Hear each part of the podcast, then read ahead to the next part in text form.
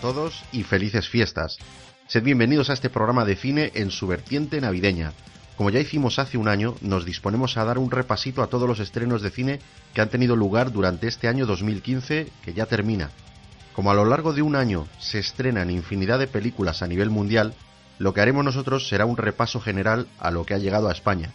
Centraremos nuestra atención en las películas que hemos visto y la impresión que tenemos de ellas. Estás escuchando el programa especial navideño de repaso a 2015 de La, la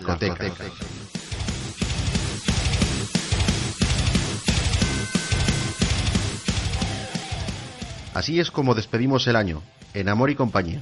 Y no se puede estar mejor acompañado que con Lord Luis Incisu. Muy buenas a todos, fricotodos. Y como ya sabéis, yo soy Iñaki Sánchez, un placer repasar con vosotros estos 12 meses de cine, pero lo primero es dar paso a la sección que los coleccionistas de películas están deseando oír. Lanzamientos en formato doméstico. A continuación vamos a repasar lo que llegará a nuestras tiendas en formato Blu-ray en los meses de diciembre y enero de 2015 y 2016 respectivamente. En diciembre arrancamos en el miércoles 2, donde tendremos de estreno la película Bernie, El rostro de un ángel, La casa mágica y la edición 25 aniversario de Eduardo Manos Tijeras. El viernes 4 tendremos la película Amy, Extinción, Roger Waters in the Wall y de repente tú. El miércoles 9 tendremos El secreto de Adeline, Vive como quieras. Y ya pasamos al viernes 11, donde tendremos el clásico Cantando bajo la lluvia. Misión Imposible Nación Secreta, en edición de estuche Blu-ray normal y corriente, y también tendremos una edición metálica. Tendremos también la saga completa de las películas de Misión Imposible en un paquete sencillo y también en edición metálica. El martes 15 tendremos Aprendiendo a conducir, Cielo sobre Berlín y París, Texas. Pasamos ya al miércoles 16, donde tendremos la película de Kevin Bacon Coche Policial, la última adaptación de Cuatro Fantásticos, Disparo Letal, Halo, The Fall of Rich, edición coleccionista de Kung Fu Jungle, tendremos Liu en Broadway, la película de anime Lupin vs Conan, Mi familia italiana, y una edición limitada de La Puerta del Cielo. Esta edición es bastante interesante ya que tendremos en Blu-ray una versión restaurada de este clásico del oeste y además nos vendrá con un DVD donde tendremos la versión estrenada en cines que no se ha restaurado. Esto es interesante por si tenéis curiosidad por contrastar el trabajo de restauración que se le ha hecho a esta película. Tendremos también el pack del director Leos Carax, el cual incluye la película Holly Motors, y las inéditas en Blu-ray Mala Sangre y Chico Conoce Chica. El viernes 18 tendremos Atrapa la Bandera en formato 2D y también en formato 3D. Tendremos un pack con esta misma película, más las aventuras de Tadeo Jones en 2D, la película de Meryl Streep Ricky y la edición en Blu-ray de Mulholland Drive. Esto es toda la previsión de estrenos en Blu-ray para el mes de diciembre de 2015. Ahora arrancamos el mes de enero de 2016. Arrancamos el jueves 7 con Pat Labor, la película, en una edición de coleccionista. El martes 12 la comedia Vacaciones. Pasamos al viernes 15 directamente, donde tendremos en Blu-ray la película Everest, La Visita y dos ediciones de Operación Uncle, una en estuche metálico y la otra en Blu-ray con estuche normal y corriente. El martes 19 tendremos también la película Ascensor para el Cadalso.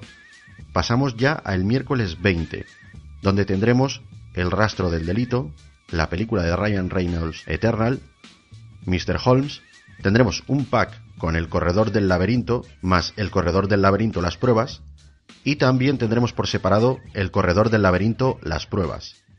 El viernes 22 tendremos la producción española El desconocido. Ya el martes 26 la edición sencilla y tan esperada de Interestelar y Cómo acabar sin tu jefe 2. Por último, el miércoles 27 tendremos las películas Vacas, la edición en Blu-ray de Lucía y el sexo, La ardilla roja y Cut Bank.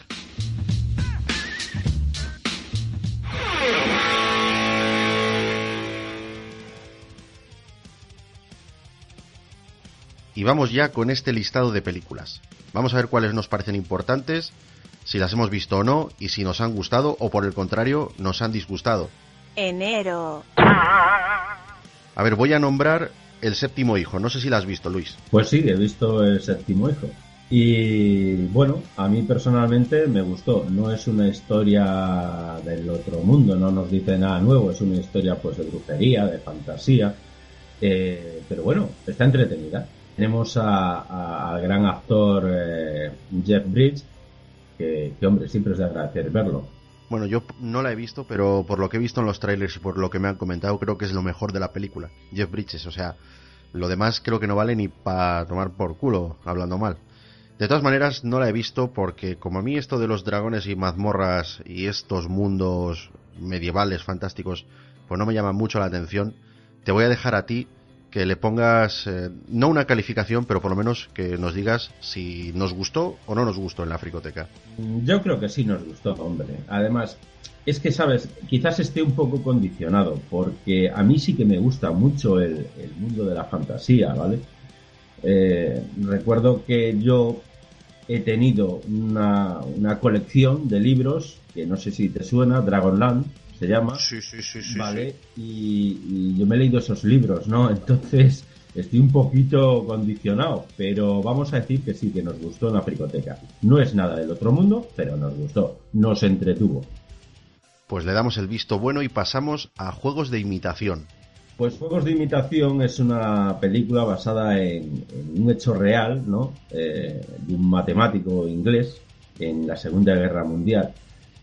La película está protagonizada por Benedict eh, Cumberbatch. Y bueno, mm, es, a mí me encantó. Pero claro, otra vez, estoy condicionado porque a mí me encanta Benedict. Desde la serie de Sherlock Holmes sigo a este pedazo cacho de trozo de actor y, la verdad es que mm, considero que es una gran película. Además, se estrenó, creo recordar que nosotros realizamos un artículo en la Fricoteca, eh, pues para dar conocimiento de esta película, que de hecho creo recordar que se estrenó el día 1 de enero, para empezar el año. Y para empezar el año, pues creo que luego empezamos con muy buen pie con esta película. Le damos entonces el visto bueno más que eso, le damos un visto muy bueno.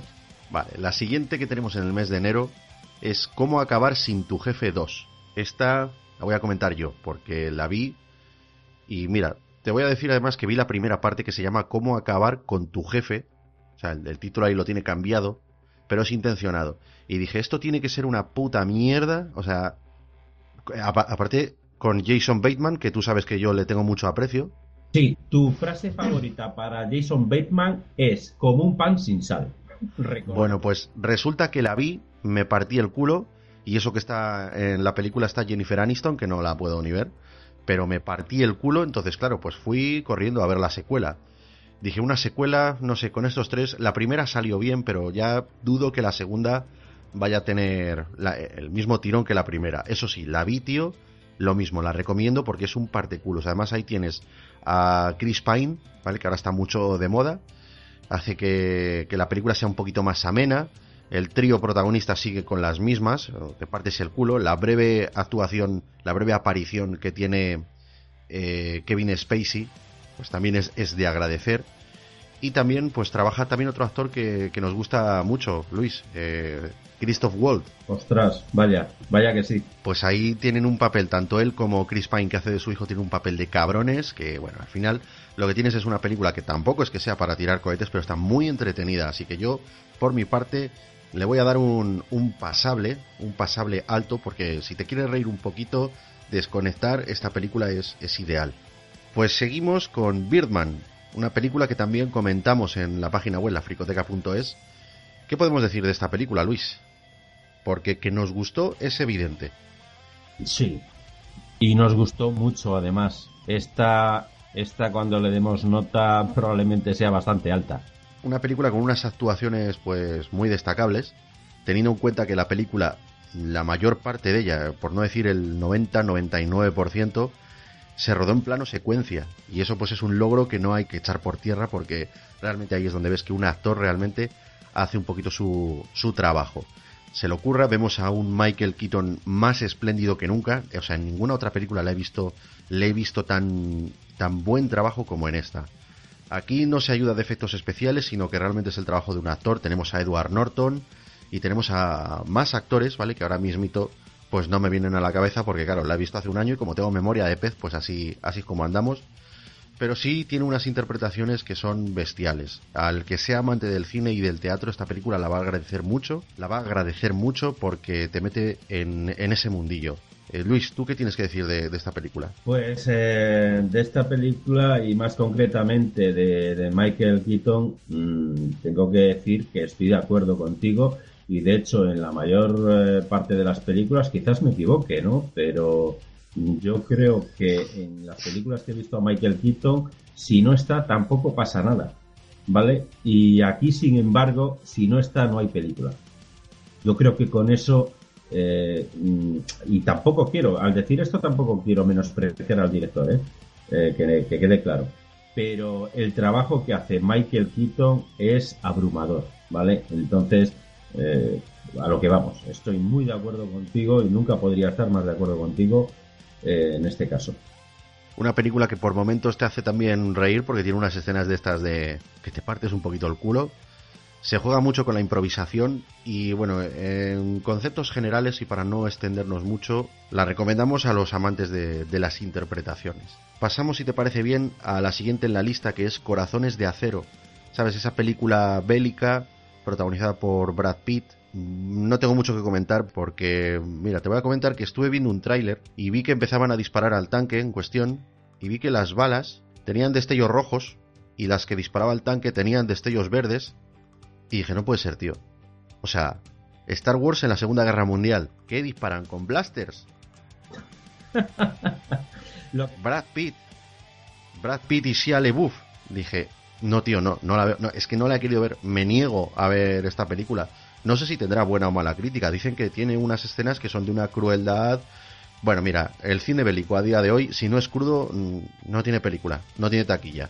Ya me espero que sea cruda, pero tío, yo lo que no espero es que en la Segunda Guerra Mundial se disparen con blasters. No, tío, porque en un, en un momento dado, pues mm, puedo imaginarme por ahí a Yoda, ¿sabes? Dando volteretas, como como en el ataque de los clones y no me pega mucho. Lo que me extraña a mí es que en una película en la que esté Brad Pitt, que no sé, pero es muy posible que incluso esté metido en producción, eh, sucedan estas cosas, ¿no? Pero bueno, es simplemente una opinión, muy ajustada. Bueno, pues como no la hemos visto, vamos a, a dejarla en blanco, si te parece bien, Luis. Y pasamos a la siguiente, que esta creo que tienes mucho que decir de ella. Venganza, la tercera entrega. Bueno, pues ¿qué podemos decir de venganza? Pues, pues eso, porque es una venganza, ¿vale? Eh, la película está bien siempre y cuando te guste el cine de acción. No pretendas ver interpretaciones, porque no las hay, ¿vale? Hay una película de acción con mucha acción, ¿vale? Un Liam Neeson, pues el, Liam Neeson que vemos ahora, de, meter caña a saco y ya está. Es decir, no, no hay gran cosa mola la película, porque mola, a los que nos gusta la acción nos mola mucho, moló la primera, moló la segunda y mola esta. Pero, pero ya está, no hay, no hay más. Pues mira, yo voy a hacer un poquito el contrapunto, el contrapunto de tu opinión, porque a mí la verdad es que no me gustó. Yo le diría a la gente que no la haya visto es, te va a gustar si no has visto las dos primeras. Porque la primera está muy bien, digamos que es original, digamos que es la primera película de toda esta retaíla de películas que ha venido haciendo Liam Neeson en plan acción, pero es que llega un momento en el que me parecen todas iguales y Venganza 3 no le veo mucho sentido. Ya no se lo veía a la 2, la 2 ya no me gustó y esta pues no pretende nada más que darte más de lo mismo. Así que yo, por mi parte, eh, no, no, la voy a no la voy a valorar positivamente, sino que más bien em, no, no, no, sé, es que tampoco es Liam Neeson y, me da dolor de corazón decir que, esta película es un cagarro. Pero tío, no, no le puedo dar el visto bueno. Bueno, eh, es una película de acción y no es de serie B, por tanto yo sí que le doy el visto bueno, ¿vale? Porque a mí sí que me gustó. Venga, pues la siguiente es La teoría del todo, un biopic sobre la vida del científico Stephen Hawking. ¿La has visto, Luis? No, reconozco que no la he visto y que me gustaría, por cierto, que me gustaría verla. Pues te voy a decir una cosa, es una película que es comestible para todos los públicos porque no se centra en los descubrimientos de este hombre y no se centra en, la ciencia. Si este hombre se pusiese a hablar de ciencia, probablemente nadie entendería nada. Entonces la película ha sido enfocada desde un punto de vista un poquito más humano, sobre su vida personal, sus logros, por supuesto, porque este hombre ha conseguido muchos logros, es una de las personas más inteligentes del planeta y yo creo que se ha sabido adaptar al cine con mucho tacto, o sea que sí que la recomiendo. Aparte que las interpretaciones que hay en esta película eh, no hay ninguna que no, que no sea que no sea buena. Pasamos a la siguiente, Babadook. Esta la comentas tú, ¿verdad? Pero muy brevemente. O sea, una puta mierda. Una puta mierda. Esto es como ligarte a una tía que está cañón, que le ves curvas por todos los sitios, se quita el vestido y, y no tienen. o sea, y se queda en nada. ¿Vale? Una película que promete miedo, que promete suspense, que promete tensión y tal, y es una historia de lo más tonta, película de terror que juega con sustos, con un ser sobrenatural que nunca llegas a entender muy bien qué coño es, un ser que además nunca se le ve en, a lo largo de todo el metraje de la película, no se le ve, solamente se le ve de refilón, en planos desenfocados, bueno, ya sabéis, esos juegos de cámara que son tan habituales en el cine de terror moderno, que, considero que eso es una puta mierda, infecta, tío, y no me ha gustado nada. No la recomiendo. Le dan muy buena nota, le infla mucho la crítica para que la, para que la gente vaya al cine a pagar la entrada y, se salga pues con un disgusto pues como el que me llevé yo. Realmente no, no la considero buena película. Pero la que viene a continuación seguramente sea todo lo contrario. ¿Verdad, Luis? Estamos hablando de White Plus.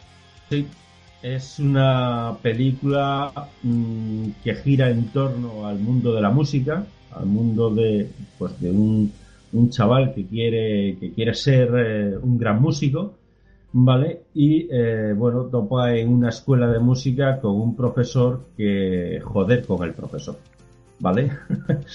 es la hostia, es el sargento de hierro, pero en, en esta película, ¿no? En White Plus. Eh, a mí me encantó la película. Es cojonuda. Mm, ves dentro de la película, eh, pues lo, las interpretaciones son bestiales, evidentemente, ¿no? Si no, no, no. Yo tampoco soy muy entendido en, música, pero. Bueno, yo, yo sí que lo soy. De hecho, yo, como el protagonista, yo también toco la batería y debo decir que ese chaval es un puto crack. O sea, ¿cómo toca el hijo de la gran puta? y las interpretaciones, la tensión que se palpa en la película, aunque, aunque tú no tengas ni idea de música, te hace partícipe. Sí, sí, sí, absolutamente, ¿eh? absolutamente. Es un gran actor, son grandes interpretaciones. Eh, y bueno, a mí me encantó esa película, ¿vale? Sobre todo el final, la escena final es, es bárbara. Bárbara absolutamente. Con decir que le llegan a sangrar las manos al chaval. Hostias. Muy bueno, muy bueno. La siguiente película, Luis, se llama Somos lo que somos. No sé si la has visto, pero esta película para mí fue un sorpresón. Una sorpresa, porque em, la cartelera yo no la llegué a ver en las salas de cine, pero sí en el videoclub. La cogí un día, la alquilé, la vi con mi pareja y me sorprendió para bien, porque es una historia que gira en torno al canibalismo, pero que no es explícita, ¿vale? Le pasa un poquito como esta película que comentamos, como Ravenus que es un tema que es un poquito espinoso y fácilmente podría ser explícito y sin embargo no lo es. Es una película muy elegante que te cuenta una historia de una familia que una vez al año tiene pues esa costumbre y está muy bien, muy bien, la recomiendo. De verdad, es una película que, eh, para mí resultó una grata sorpresa porque esperaba que, que, que fuese una película de estas en plan serie B que se hacen ahora modernas y tal pero sin embargo tiene una tensión y un misterio que son muy destacables. La siguiente es un musical, Into the Woods. No sé si la has visto, Luis. Yo, por desgracia, sí. Pues no, reconozco que no la he visto. Y si ya me dices tú eso, ya me haces dudar de verla. Pues, tío, em, solo te diré que el reclamo de esta película, de este musical llevado al cine, era Johnny Depp. Y Johnny Depp sale cinco minutos. De hecho, ni siquiera llega a los cinco minutos eh, el, tiempo de reloj que Johnny Depp tiene en pantalla. Una obra absurda que pretende destrozar todos los cuentos infantiles que mamamos de pequeño y ya si a eso le añadimos que es un musical, como he dicho, y que de pronto, sin ton ni son, sin venir a cuento y sin que sea coherente, de pronto uno de los personajes se pone a cantar, pues flipa.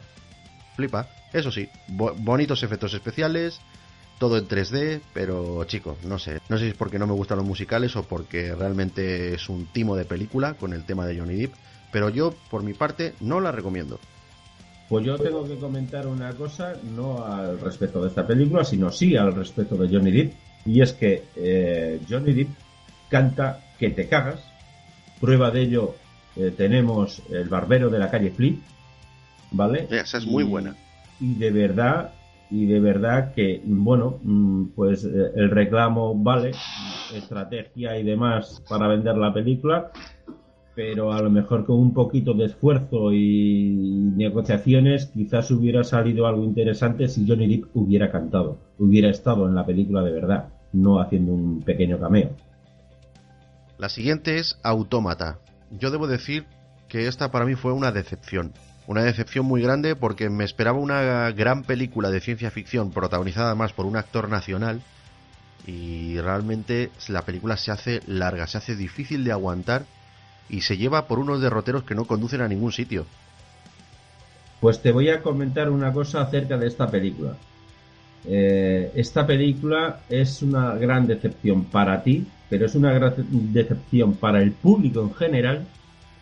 Me, remito a informaciones, ¿vale? Eh, a informaciones que, pues que he investigado. Es una gran decepción para el público en general y para la crítica una película española, una película española que normalmente la crítica mm, se pasa por el forro y siempre tiran para el cine español. Incluso la crítica la ha castigado, ¿vale? Y la ha castigado el público. Y es que, pues, evidentemente no da la talla. Una película que empieza muy bien, empieza contándote una historia, metiéndote en situación, con una estética muy similar a Blade Runner, diría yo, pero que luego, pues, se pierde en el desierto. Se pierde en el desierto, pues, como lágrimas en la lluvia, nunca mejor dicho. Pues esta no pasa, no pasa por el, por el test de la fricoteca. No, no, para nada, yo no la recomiendo. Hombre, como curiosidad y si eres masoca, pues sí, póntela, pero poco más. La siguiente sí que la recomiendo, Nightcrawler, una película protagonizada por Jake Gyllenhaal, que es una, mm, un drama que pretende meternos en la situación de un hombre que se está buscando la vida, pero con esa ambición americana de ganar mucho dinero. Entonces se mete en los oscuros mundos de la televisión, eh, en modo, no sé si recordáis aquel programa que había aquí en España y que creo que de vez en cuando lo siguen poniendo en la televisión, Impacto TV. Pues es un reportero que se dedica a todas estas imágenes de un morbo eh, poco ético se dedica no solamente a grabarlas, sino que la evolución del personaje lo ves como además se dedica a provocarlas. Deja un poquito de lado su humanidad eh, a la hora de, poder prestar ayuda, pues no lo hace y digamos que repasa un poquito lo que es la transición y la crudeza moralista de plantearse ayudar o ganar dinero. Entonces, yo creo que está interesante. Interesante sería la palabra. ¿Tú qué dices, Luis? Pues sí, Sí, porque además es que este gran actor nunca decepciona, ¿vale? Y, en esta historia, pues es una más, es una más de las suyas de, de no decepcionar y de ver una gran película. Yo creo que es muy, muy, muy, muy, muy recomendable esta película. Pues la recomendamos desde aquí, desde la Fricoteca, y para terminar con el repaso al mes de enero, terminamos con este título, con Capitán Harlock, una película de animación en 3D que pretende evocar aquella serie de dibujos, de dibujos animados que había eh, a principios de los 90.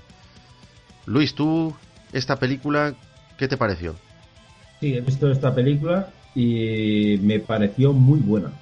Pareció muy buena, unos unas imágenes bestiales, eh, bueno, eh, a lo que estamos acostumbrados con, con esta tecnología CGI y demás, alucinante. La verdad es que sí, tío, mm, no ves fallos por ninguna parte. A mí me encantó la película esta, ¿eh? Bueno, le daremos el visto bueno, pero yo sí te voy a decir que la he visto y no me gustó, pero no es porque sea mala, es que simplemente, oye, pues mira, no me gusta el anime. Lo que sí que destaco es el 3D. El 3D está muy bien. O sea, me parece, me parece bestial el 3D y además en películas del espacio que siempre gusta, la recomiendo. Recomiendo si podéis echar un vistacito, si tenéis los medios para ver esta película en su formato 3D, es muy recomendable. Febrero. El destino de Júpiter. Mala no, lo siguiente. A ver, no, no, no voy a ser tan, tan crítico. Yo esperaba gran cosa y además de ciencia ficción, me encanta la ciencia ficción. Yo creo que Matrix es la espinita que tienen ahí clavada, los Wachowski. Porque hicieron, hicieron una trilogía tan jodidamente moderna, buena y que caló tan bien que luego, tío, no han podido remontar. Lo han intentado, lo han intentado con otras películas, pero no han podido remontar, tío. Esta, tiene una intención muy buena, porque todo eso de las familias, de, del universo, de cómo cosechan las vidas para mantenerse jóvenes y todo eso, mira, todo eso me moló. Pero es que, no sé, luego tiene la tontería de las abejas, las escenas de acción están muy curradas, pero es que, no sé, me parece un, un intento de Star Wars que les ha salido por la culata. El desarrollo de la historia, no hay historia. O sea, no, a mí no me gustó. Y por cierto, me joden mucho los finales abiertos. Claro, pero es por lo que tú has dicho. Pretendían. Pretendían. Y se quedaron en la pretensión. Pues desde aquí, desde la Fricoteca, no le damos el visto bueno a esta película. Y pasamos a la siguiente, La entrevista. Esta película protagonizada por James Franco y Seth Rogen. Que a mí, fíjate por dónde, sí que me gustó. Pese a que a Seth Rogen no le tengo mucha estima y no me parece en absoluto gracioso, debo decir que esta película, quizá por su contenido, por la forma de abordarlo, la polémica que, les ha supuesto, aunque bueno, yo creo que la polémica también está un poquito inflada. Pero me gustó, joder, me reí mucho, me, me partí el culo, me pareció una crítica a Corea, pues bastante acertada, y creo que todo el mundo, todo adulto debería de ver esta película para, simplemente para globalizar conceptos acerca de, lo que allí se vive. Eh, ahora esto repítelo diciendo que Corea es. Corea del Norte. Sí, sí, sí, no, que no se enfade nadie, que hostias, no quiero visitas inesperadas. Exacto. es de estas, tío, que las ves una vez y ya está, ¿no? No sé decirte, sí me pasé un buen rato, pero tampoco fue nada del otro mundo en realidad. Y tiene unos puntos ahí que dices, venga, va, ¿me estás tomando el pelo? ¿Sabes? O sea... Ya veo que me gustó mucho más a mí que a ti, porque me pasa, con esta película me pasa lo mismo, me pasa lo mismo que con aquella película, Juerga hasta el fin, que es de la misma, de la misma pandilla, de la misma tropa feliz. Pues que es que la... En Juerga hasta el fin. Cuando vi que se le clavaba la farola al otro pavo, dije ya, se acabó, venga, va. Bueno, tío, pues de verdad que es que me, he partido el culo, pero de principio a fin. De principio a fin. Y con esta me pasa un poquito igual, que es tan jodidamente absurda, llega un punto en el que es tan jodidamente absurda, que es que te partes el culo ya con cualquier cosa. No sé, no sé, lo, lo han conseguido igual que con la otra, tío. A mi juicio es así. Entonces, bueno, ya veo que a mí me gustó bastante más que a ti. Sí, cierto. Hablamos de la siguiente, de Task no sé si la has visto, Luis. No, no la he visto. Pues es una película del género del terror, atención, dirigida por Kevin Smith, que cambia muchísimo el tercio de lo que nos tiene acostumbrados. Va sobre, bueno, un, se basa en un artículo que se publicó pues cierto día en cierto periódico y Kevin Smith pues le pareció oportuno basarse en ese artículo para hacer un guion y cuenta pues las aventuras de un chaval, un chaval moderno de la época actual que tiene un podcast como nosotros y pues decide viajar a Canadá para entrevistar a alguien que le pueda contar una historia. Entonces encuentra a un alguien que le droga, lo mete en su casa y poco a poco empieza a hacerle una serie de operaciones quirúrgicas para convertirlo en una morsa. Tan absurdo, tan absurdo como lo que te cuento, pero bueno, no sé, luego tienes una película que yo creo que está muy reñida, te puede gustar o no, eh, a partes iguales, porque a mí no me, no me disgustó, pero tampoco me pareció que fuese la hostia. Tiene un cameo muy bueno de, de Johnny Depp, que hace por las veces de un detective un tanto pintoresco. Y oye, sí que la recomiendo. Si te gusta el género del terror y quieres ver una cosa que, oye, que te sorprenda, porque otra cosa no consigue, pero por lo menos sí que te sorprende. La recomiendo. Task. Bueno, interesante. Hay que comentar la siguiente película, aunque no queramos, pues porque ha tenido bastante repercusión mediática, que es la adaptación al cine de 50 sombras de Grey. Yo no voy a decir nada. Como tengo pareja, pues me la ha tenido que, que ver, ¿vale? Esto es así. Es el precio que tiene el sexo, queridos amigos. Y esta es una... Ojo, es, es decir, tío, si quieres follar a veces hay que dar el brazo a torcer. Y en mi caso tengo que dar el brazo a torcer muchas veces. Pero bueno. Como 50 sombras. Sí. Diré que por lo menos me compensa. Así que... Me arrepiento de haberla visto, pero no de lo que vino después. Nada, pues mira, sencillamente, están intentando hacer ver, que es una cosa que no es, ¿vale? Que es una historia de, de bondad, sadomasoquismo y tal. Y es una... ¿Cómo te diré? Hay una peli de estas romanticonas para que la vean las mujeres, porque son las fantasías de ellas, es lo que piensan ellas de los hombres, quieren un tío rico, ¿sabes? En sus fantasías, que les compre de todo, que tengan de todo y tal, y además quieren ser ellas la...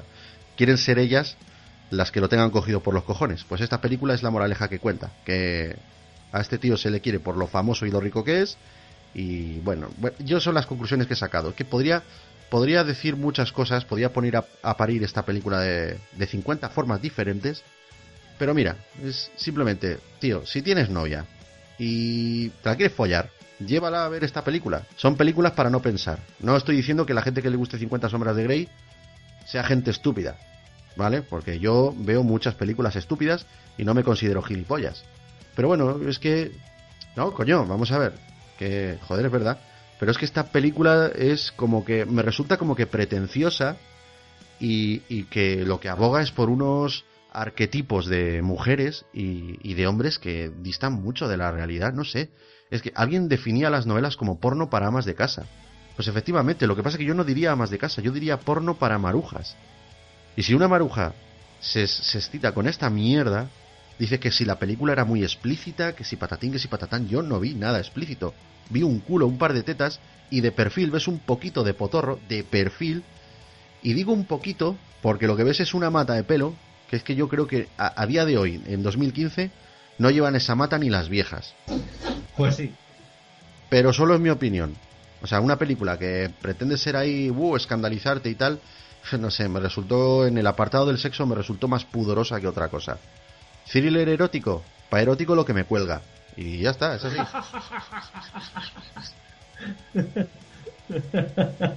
antes, de que, antes de que pasemos a la siguiente película, te voy a decir que por fin te has quedado a gusto. No te creas, eh, que yo tengo más reservas. Esperando para poder comentar esta película. No, tío, no, pero es que sabes lo que me pasa con, con 50 sombras de Grey, me pasa con Crepúsculo y con estas chorradas de... Joder, que, que dicen, no, es que es lo más revolucionario que... Pero qué revolucionario, tío. Pero si llevo más de 15 años viendo esta basura en Internet. Lo que pasa es que a lo mejor es la primera vez que se proyecta una cosa de estas en una sala de cine. Pero no me jodas. Yo tengo un amigo... Yo tengo un amigo que cuando ve una película así, ve una escena así del tipo de esto, dice, mira, ya estamos rellenando. Eh, eh, sí, sí, sí, sí, sí. Sí, pues es, es eso. Ya estamos rellenando. Nada, y es que estaba en el cine, tío, me estaba dando asco ver toda la sala llena de tías y cuatro tíos, ¿vale? Hombre, los cuatro que querían follarse a esas tías. Y estaban allí, tío, viendo la... Y nada más que sale el, el pavo este, el protagonista, el Grey, es Christian Grey, joder, que no me venía a la cabeza. De repente oyes, bueno, un sinfín ahí de suspiros en plan, ¡ay, qué guapo es! Que no sé, ¡ay, qué bueno está! Pero, ¿qué dices? Pero lo primero, si va vestido. Lo segundo, guapo, ¿qué pasa? Que es que no habíais visto a este tío en ningún otro sitio. ¿No veis la tele? ¿No veis tíos más guapos? Yo veo tíos más guapos que este tío en la calle. ¿Vale? Pero ese es el concepto, tío. Es que me da, me da asco, por eso aludo tanto a eso de, la inteligencia. Porque yo creo que si ponen a Cañita Brava a hacer del Christian Grey, tío, la gente sigue suspirando y. No es objetivo, tío, no es objetivo. Es el concepto del dinero, el poder y. Uy. Y que no tiene una mujer en su vida, uy, madre. Nada, pues. Esto es igual. Esto es igual que Crepúsculo. ¿Vale? La primera película, pues se conoce la parejita, echan migas. En la segunda película, pues tendremos un triángulo amoroso. Y en la tercera película, que seguramente de la tercera saquen una cuarta, pues tendrá que venir el desenlace amoroso, a ver con quién se queda, a ver si... es, que es siempre lo mismo, tío, es siempre lo mismo, entonces... Pues no me gusta. Y bueno, tío, que ya nos hemos extendido aquí medio podcast para hablar de esta, de esta mierda, de esta basura. Vamos a hablar, vamos a hablar de una película que no tiene nada que ver, que se llama El francotirador. El francotirador es una película que está dirigida por el gran Clint Eastwood. ¿Vale? A mí personalmente me gustó mucho. Es la historia de un soldado, además está basado en un hecho real. Es la historia de un soldado, eh, pues un marine norteamericano, que bueno, pues está, eh, su trabajo está en Irak, ¿vale? Y de regreso a su patria, pues bueno, mm, la vida diaria que, tiene este, este soldado, los recuerdos, en fin. Muy condicionada por el estrés de, la batalla. Claro, efectivamente. Y bueno, a mí personalmente me gustó mucho esta película. Me gusta mucho cómo dirige Clint Eastwood. Y esta película. Pues, hay que tener en cuenta que Clint Eastwood ya tiene, ya tiene unos 80 años o, cosas así. Sí, sí. y está en plena facultad, tío, todavía para dirigir y hacer peliculones de la hostia. Mira, el francotirador a mí me gustó mucho, pero es lo que, lo que te comenté en su día, que me jode mucho las películas en las que de pronto estás viendo una película que te está, te está cautivando, te está enganchando, y de pronto te ponen los créditos. Y dices, no jodas, pero... ¿Sabes? Esto es como que estés echando un casquete y de, pronto te digan, ¡ay! Me tengo que ir, hasta luego. y, y, cuando quieres decir algo ya te han cerrado la puerta y se han pirado con el coche. Pues me pasa un poquito con el francotirador. me pasa eso, tío. Yo estaba viendo la película. Eh, la película es larga, tiene sus dos horas y, y, y, bastante. Y de pronto, tío, pone los créditos y la peli se ha acabado. Y digo, joder. Sí, es que debo ser yo, tío. A mí me gustan las películas que empiezan con una presentación, tienen un, un, un nudo, ¿vale? Y un desenlace. O sea, tienen un principio y un fin ante todo. Joder, si quiero ver una película en plan... No una película, si quiero ver una historia basada en hechos reales, documentada, fideligna, joder, me veo un documental. Si quiero ver una historia de, esa, de esa índole, me veo un documental. Pero no me veo una película. Porque en una película me gusta que me cuenten una historia. Entonces es la única pega que le veo. Pero eso sí, te digo que para mí esta película es pasable. Muy pasable y recomendable. Absolutamente recomendable. La siguiente es Kingsman, Servicio Secreto. Yo creo que esta es otra sorpresita. Eh, pues sí, a mí personalmente me gustó mucho la película. Eh, es una película, bueno, de, pues de espías, en la que, bueno, pues tenemos ahí a Colin Firth, que me gusta mucho este actor, ¿vale? no es el tipo de papel que suele hacer, ¿eh? No, no, pero por eso mismo, eh, no te esperas esto. De hecho, creo que tuvo no tuvo apenas eh, repercusión ninguna. Eh, quiero decir, no, no repercusión, sino que yo me enteré de casualidad de esta película. Y cuando la vi, mm, bueno, leí el argumento, espías, me molan las películas de espías, y la película, y, y me gustó mucho, tío. Me gustó mucho. Por mí, muy recomendable esta película y vamos, eh, a mí me gustó. Una película, la típica de espías británicos, con gadgets, con acción, con mucho humor, que es una cosa que también se agradece. Y oye, pues como te dije, una sorpresa. La, la recomiendo yo también. Sí, la verdad es que sí, joder, está muy bien. La siguiente es Ex Machina. ¿Ves? Aquí tenemos una diferencia de opiniones porque a mí esta peli me gustó y creo que a ti no, Luis. No, para nada película de ciencia ficción en la que, bueno, pues en una gran compañía tecnológica, uno de sus empleados pues va a hacer una visita al jefe que vive en una especie de búnker y que se fabrica sus autómatas y estos pues son inteligentes. Es interesante, recomiendo que le echéis un vistazo y nos ayudéis a desempatar porque tenemos un voto a favor y otro en contra, así que esta la dejo sin anotar. Y la siguiente es La mujer de negro, el ángel de la muerte. La segunda parte, ¿la has visto, Luis? No, no la he visto esta, esta película. Vale, no la veas. Y pasamos al mes de marzo. no, en serio, mira, es simplemente... La primera parte estuvo muy bien, pero esta es larga, aburrida y no yo no le veo que avance, tío. No, o sea, pasan los minutos y no ves que la historia avance.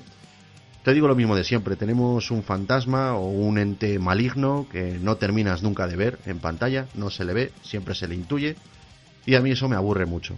Peli de sustos, que no de miedo y joder, yo ya busco cositas que que me inquieten un poquito más y esta no lo hizo, así que no la recomiendo. Marzo. Ahora sí, ahora en serio pasamos al mes de marzo con una película española, Perdiendo el Norte. ¿Tienes algo que decir? ¿Tienes algo que decir? No, te dejo que ataques tú. Vale. Típica comedia española, eh, oportunista, ¿vale? Con los actores de moda. Hecha para que las niñas vayan al cine y sus novios las acompañen.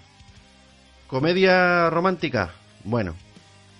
La parte de comedia, muy floja, muy tonta, y la parte romántica pues muy acentuada, ya sabéis. Las actuaciones son pésimas porque los actores que intervienen en esta película eh, parece como que hacen el mismo papel en todas, el mismo personaje, perdón.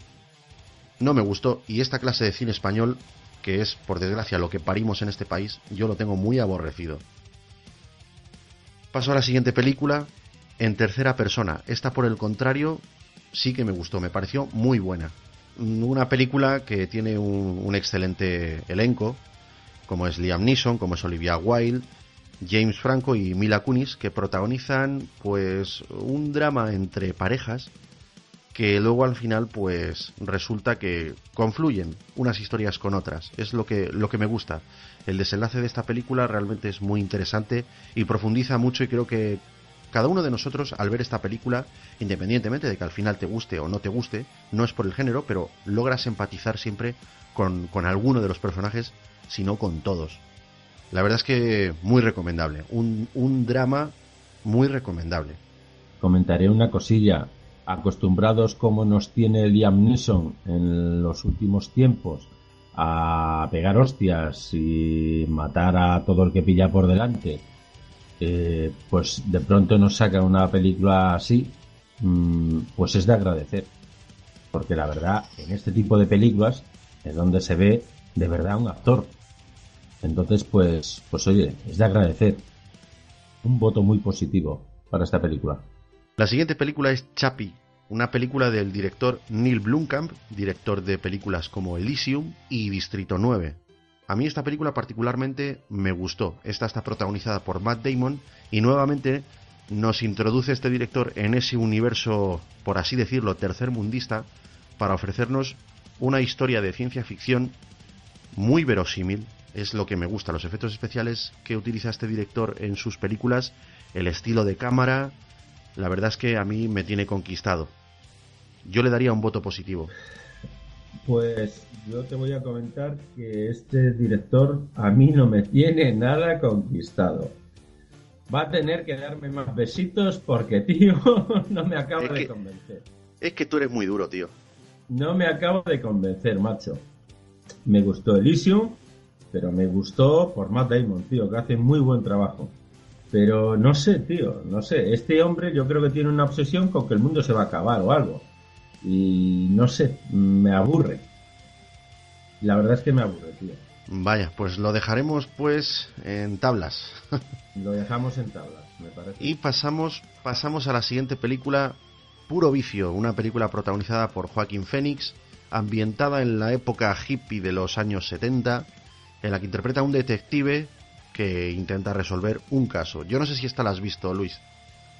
Pues no, no la he visto y la verdad, mm, cuando veo a... que además últimamente, bueno, últimamente ya hace años que no sé, no, no veo trabajar muy de seguido a Joaquín Phoenix. Eh, no es un actor que me agrade, tío. La verdad.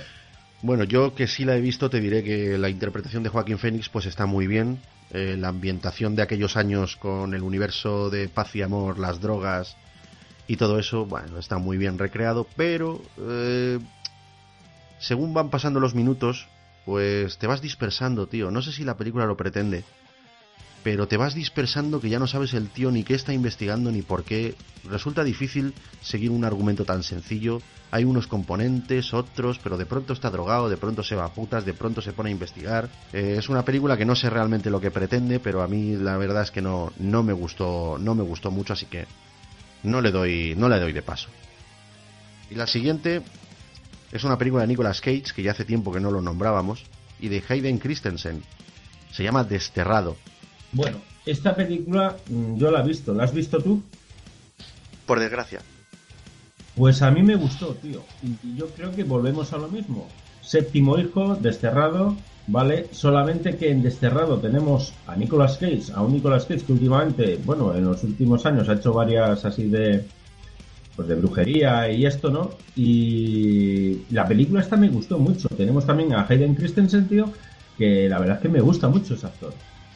Yo creo que tanto Hayden Christensen como Nicolas Cage se han asociado en esta, película, al igual que Ricky Martin y Eros Ramazzotti, porque no les quedaban más cojones porque ya nadie hablaba de ellos, porque llevaban tiempo sin hacer nada y la unión hace la fuerza. Date cuenta de que el que en la fricoteca no se hable de Nicolas Cage es un problema. y muy grave. Entonces yo creo que eso le preocupó bastante, de tal manera que seguramente llamó por teléfono no, por teléfono a Hayden y dijo, oye, hay que hacer algo. perdona, le, dijo, oye Hayden, eh, ¿sigues vivo? Sí, oye, pues yo también, ¿por qué no hacemos algo? Exactamente, por lo menos que hablen de nosotros en la fricoteca. Eh, bueno, a mí me gustó la película. Insisto en el tema de que me gusta el, tema de, de historias de fantasía, brujería, este tipo de cosas, ¿no? Te voy a decir que si me resultó pasable, que me gustó, y hombre, no es para ver una segunda vez, evidentemente, el séptimo hijo, esta, sin embargo, sí que la vería una segunda vez. Uf, pues yo no. O sea que me gustó. A mí personalmente me gustó. De hecho, me arrepiento de haberla visto la primera vez. Y además es que, joder, la vi en 3D y el 3D horrible de mano. Pues tenemos diferencia de opiniones. Sí, tío. Quedamos en tablas nuevamente. Que nos ayuden los fricototes a acabar de decidir. Tenemos otra película mm, del tipo thriller erótico y tal, que, bueno, se llama Obsesión, protagonizada por Jennifer López, dirigida por Rob Cohen, aquel maravilloso director que nos trajo Dragón, la vida de Bruce Lee, y la primera parte de A Todo Gas. Nos viene este truño, una película, pues, de thriller erótico. Es que el reclamo de esta película era quizá que se veía a Jennifer López, ligerita de ropa y tal, que si enseñaba los senos, que no enseña nada de nada, así que chicos que estéis escuchando el programa, no os hagáis ilusiones, a Jennifer López no le vais a ver nada de nada, vais a tener más sexo, yo que sé, en, en 50 sombras de Grey. Porque aquí se intuye, se intuye una escena de sexo, que era el reclamo de esta película, y lo demás es lo típico, ¿eh? que se folla un tío que es más joven que ella, que si está casada, que si hay lo que he hecho, hay lo que he hecho, me arrepiento mucho de haberlo hecho, pero mientras te estaba ahí zumbando no te arrepentías, cabrona. Y, nada más, que luego el tío resulta que se vuelve un poquito psicópata y que... Pues nada, yo creo que esta, esta historia la hemos visto 40.000 veces y no dice nada nuevo. Muy mala la interpretación de Jennifer López porque yo ya llevo tiempo que no, no me la creo. La única, esto, la última, perdón, la última película que vi de Jennifer López en la que dije, hostias, me, ha gustado, fue La celda. Y es una película que tiene mucha polémica porque no a todo el mundo le ha gustado, evidentemente. Pero La celda es de 2000, de 2002 o de 2003. No sé, es de principios de, de los 2000. O sea que fíjate el tiempo que hace que esta mujer no nos deleita con alguna película buena. Sí, sobre todo mm, con alguna película buena. Ya no película, sino que encima sea buena. Y la siguiente es otra película que también pretendía, pero se quedó en pretender. Se llama Focus, protagonizada por Will Smith. Y esta rubiaza que, que está ahora tan de moda por el Escuadrón Suicida, Margot Robbie. Pues a mí no me parece que la mujer sea tan voluptuosa y que tenga tantas curvas como pretenden hacernos ver en pantalla. Tengo más tetas yo que ella y lo único que tiene esta chica es una cara bonita, pero de interpretar, no sé, espero, espero equivocarme cuando vea el Escuadrón Suicida, porque ahí sí que exige que tenga un poquito de carácter para saber interpretar un personaje tan pues tan raro como es Harley Quinn y tan psicológicamente perturbado. No lo sé, solo te diré que en esta película Focus pretendía ser un Ocean's Eleven y me ha decepcionado muchísimo. Will Smith, a ver si nos haces una buena peli para variar, porque ya hace bastante que no nos haces nada, nada bueno, tío. Bueno, es Will Smith, así que, en fin, le damos nuestro ánimo. Yo esta película no la paso, tío. ¿Qué significa? ¿Que no la pasas la de Focus? No, decepción. Pues no la, pues no la pasamos. No la pasamos. Pues eh, No a la lo que sí pasa. Y a ver si así espabila Will y nos trae algo interesante. Eso, Will, sé que por estos comentarios te vas a quedar sin dormir, tío, hasta que hagas una buena peli. Exactamente. Espérate, hablaremos con Pablo Motos y cuando vuelva que se lo comente. Abril. Pasamos sin dilación al mes de abril, con Fast and Furious 7, la séptima entrega de esta, de esta saga, que yo creo que ya perdió el norte muchas secuelas antes. Pues tío, insisto en la idea. Es una película de acción. ¿Vale? Y a mí como tal me gustó y me gustó mucho. Yo creo que la opinión general respecto de Fast and Furious 7 viene muy influenciada por la muerte de Paul Walker, tío. Nos olvidamos de que es una película y nos centramos en que, oh, qué pena que está muerto y tal. Oye, joder, mira, que haya muerto un actor y además, ya no un actor, una persona, tío, tan joven, tan llena de vida y aparte que estaba abriéndose ya un hueco en Hollywood y estaba teniendo cierta presencia, pues es una pena, joder, es una pena. Pero utilizar eso para hacer campaña de Fast and Furious, que son, sí son, son películas de acción, tío, pero desde que metieron a The Rock, yo creo que ha perdido el norte del todo, del todo. Y a mí no me gustó, no me gustó, tío. Me parece más de lo mismo, que yo no digo que eso esté mal. Vale, al fin y al cabo lo que vas a ver son coches y acción. Y esta película te los da. Pero no sé, tengo la sensación de que lo mismo que me da esta, que no me aporta nada nuevo, sin embargo, hay otras películas, como por ejemplo la, cuarta entrega, que sí me aportaba, me aportaba el, el resurgir de los personajes originales y tal. Así como te digo eso, pienso que esta séptima entrega ya no te aporta nada más. Ya, bueno, sí, que sale Carrasel, pero es que sale dos minutos, o sea que Bueno. después de la 7 vendrá la 8 y, y no sé, no sé cómo Eh, seguirán estos derroteros. Vamos a ver. Si, si hay una saga de Star Wars que ahora la van a destrozar, Bueno, está por verse, ¿eh? porque, bueno, mm, es mi opinión. Yo creo que va a estar destrozada. Va a acabar destrozada la saga de Star Wars. Por lo menos eh, lo que nos van a traer ahora. Eh, quizás me equivoque, ¿vale? Y entonces pues pediré perdón y ya está. Y me equivoqué y ya está. Pero bueno, es lo que creo hasta ahora, hasta que la vea. Y a mí no me disgusta para nada el, el hecho de que esté Wayne Johnson.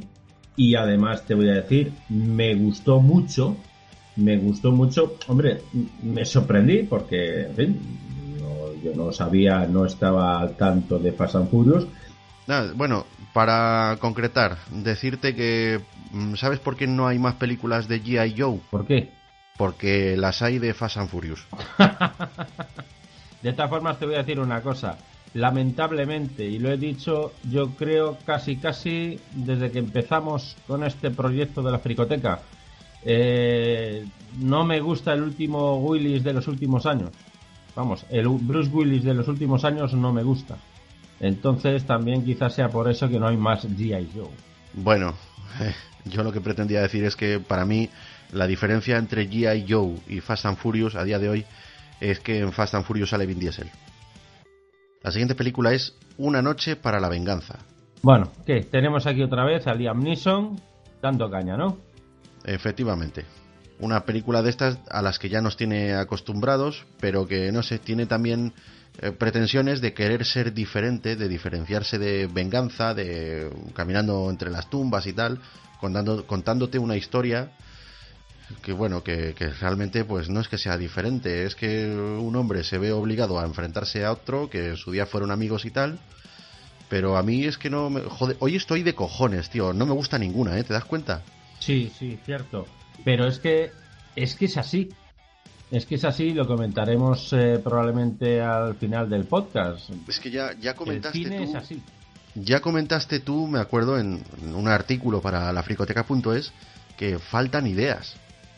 Sí, efectivamente. Y yo creo que eso es lo que pasa, tío, que faltan ideas y se quiere seguir ganando dinero y entonces en vez de ser original se empieza a tirar de lo mismo, a tirar de lo mismo, a tirar de lo mismo y al final pues el consumidor pues acaba aburriéndose un poquito. A mí es lo que me pasa con Liam Neeson, es un actor que es un actor de puta madre, también está Ed Harris que es otro actor de puta madre y entonces lo que no puedes hacer es coger a dos actores de puta madre, juntarlos en una película para hacer una mierda.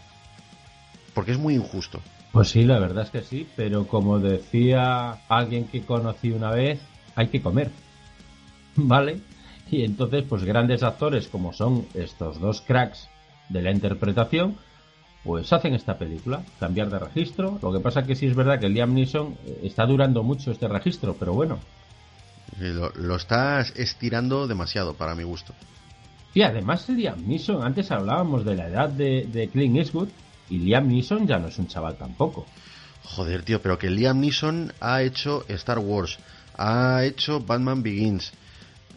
O sea, quiero decir, películas que no están tan lejos, realmente, bueno, que no están tan lejos desde el punto de vista quizá el tuyo y el mío y el de los fricototes que nos escuchan. No están tan lejos estas películas.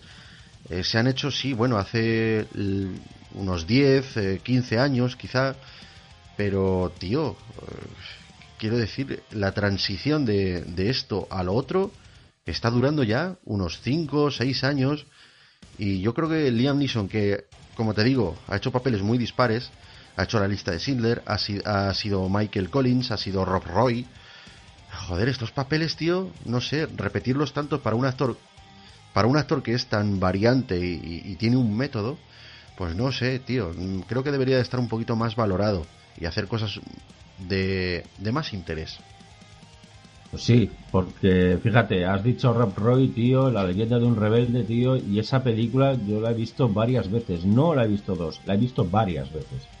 Es una película cojonuda.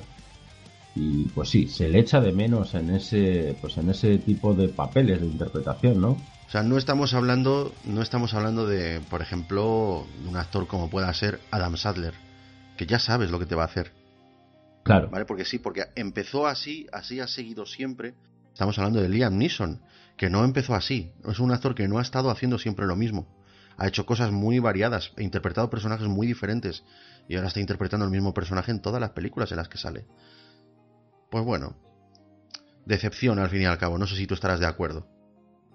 Yo, es que hay que tener en cuenta una cosa. Y, y yo mm, te lo he comentado varias veces o muchas veces una película, una película de acción es una película de acción. No esperes interpretaciones, no esperes romanticismo, no esperes, no. Espera lo que esperas. Hostias, tiros, muertes, asesinatos. ya, pero es que. A ver, a ver. Una película de acción, no esperes que te traiga tal, no esperes que te traiga cual. Bueno, joder, pero es que Una Noche para la Venganza pretende ser una película de acción que tiene contadas en la película dos o tres escenas de acción de tiros y de hostias o de lo que como lo quieras llamar, y el resto es drama, tío. Una película de acción que pretende tener ese punto, punto dramático de inflexión y dices, bueno, tío, pero ¿qué me quieres vender? Mira, anda, ponme a Liam Neeson dando hostias, ¿vale? Que por lo menos para ganarte un 5, joder. Ya. Por lo menos para probar, pero no me pongas a Liam Neeson que, oh, es que tengo aquí un conflicto moral porque he matado al hijo de mi amigo y ahora tal.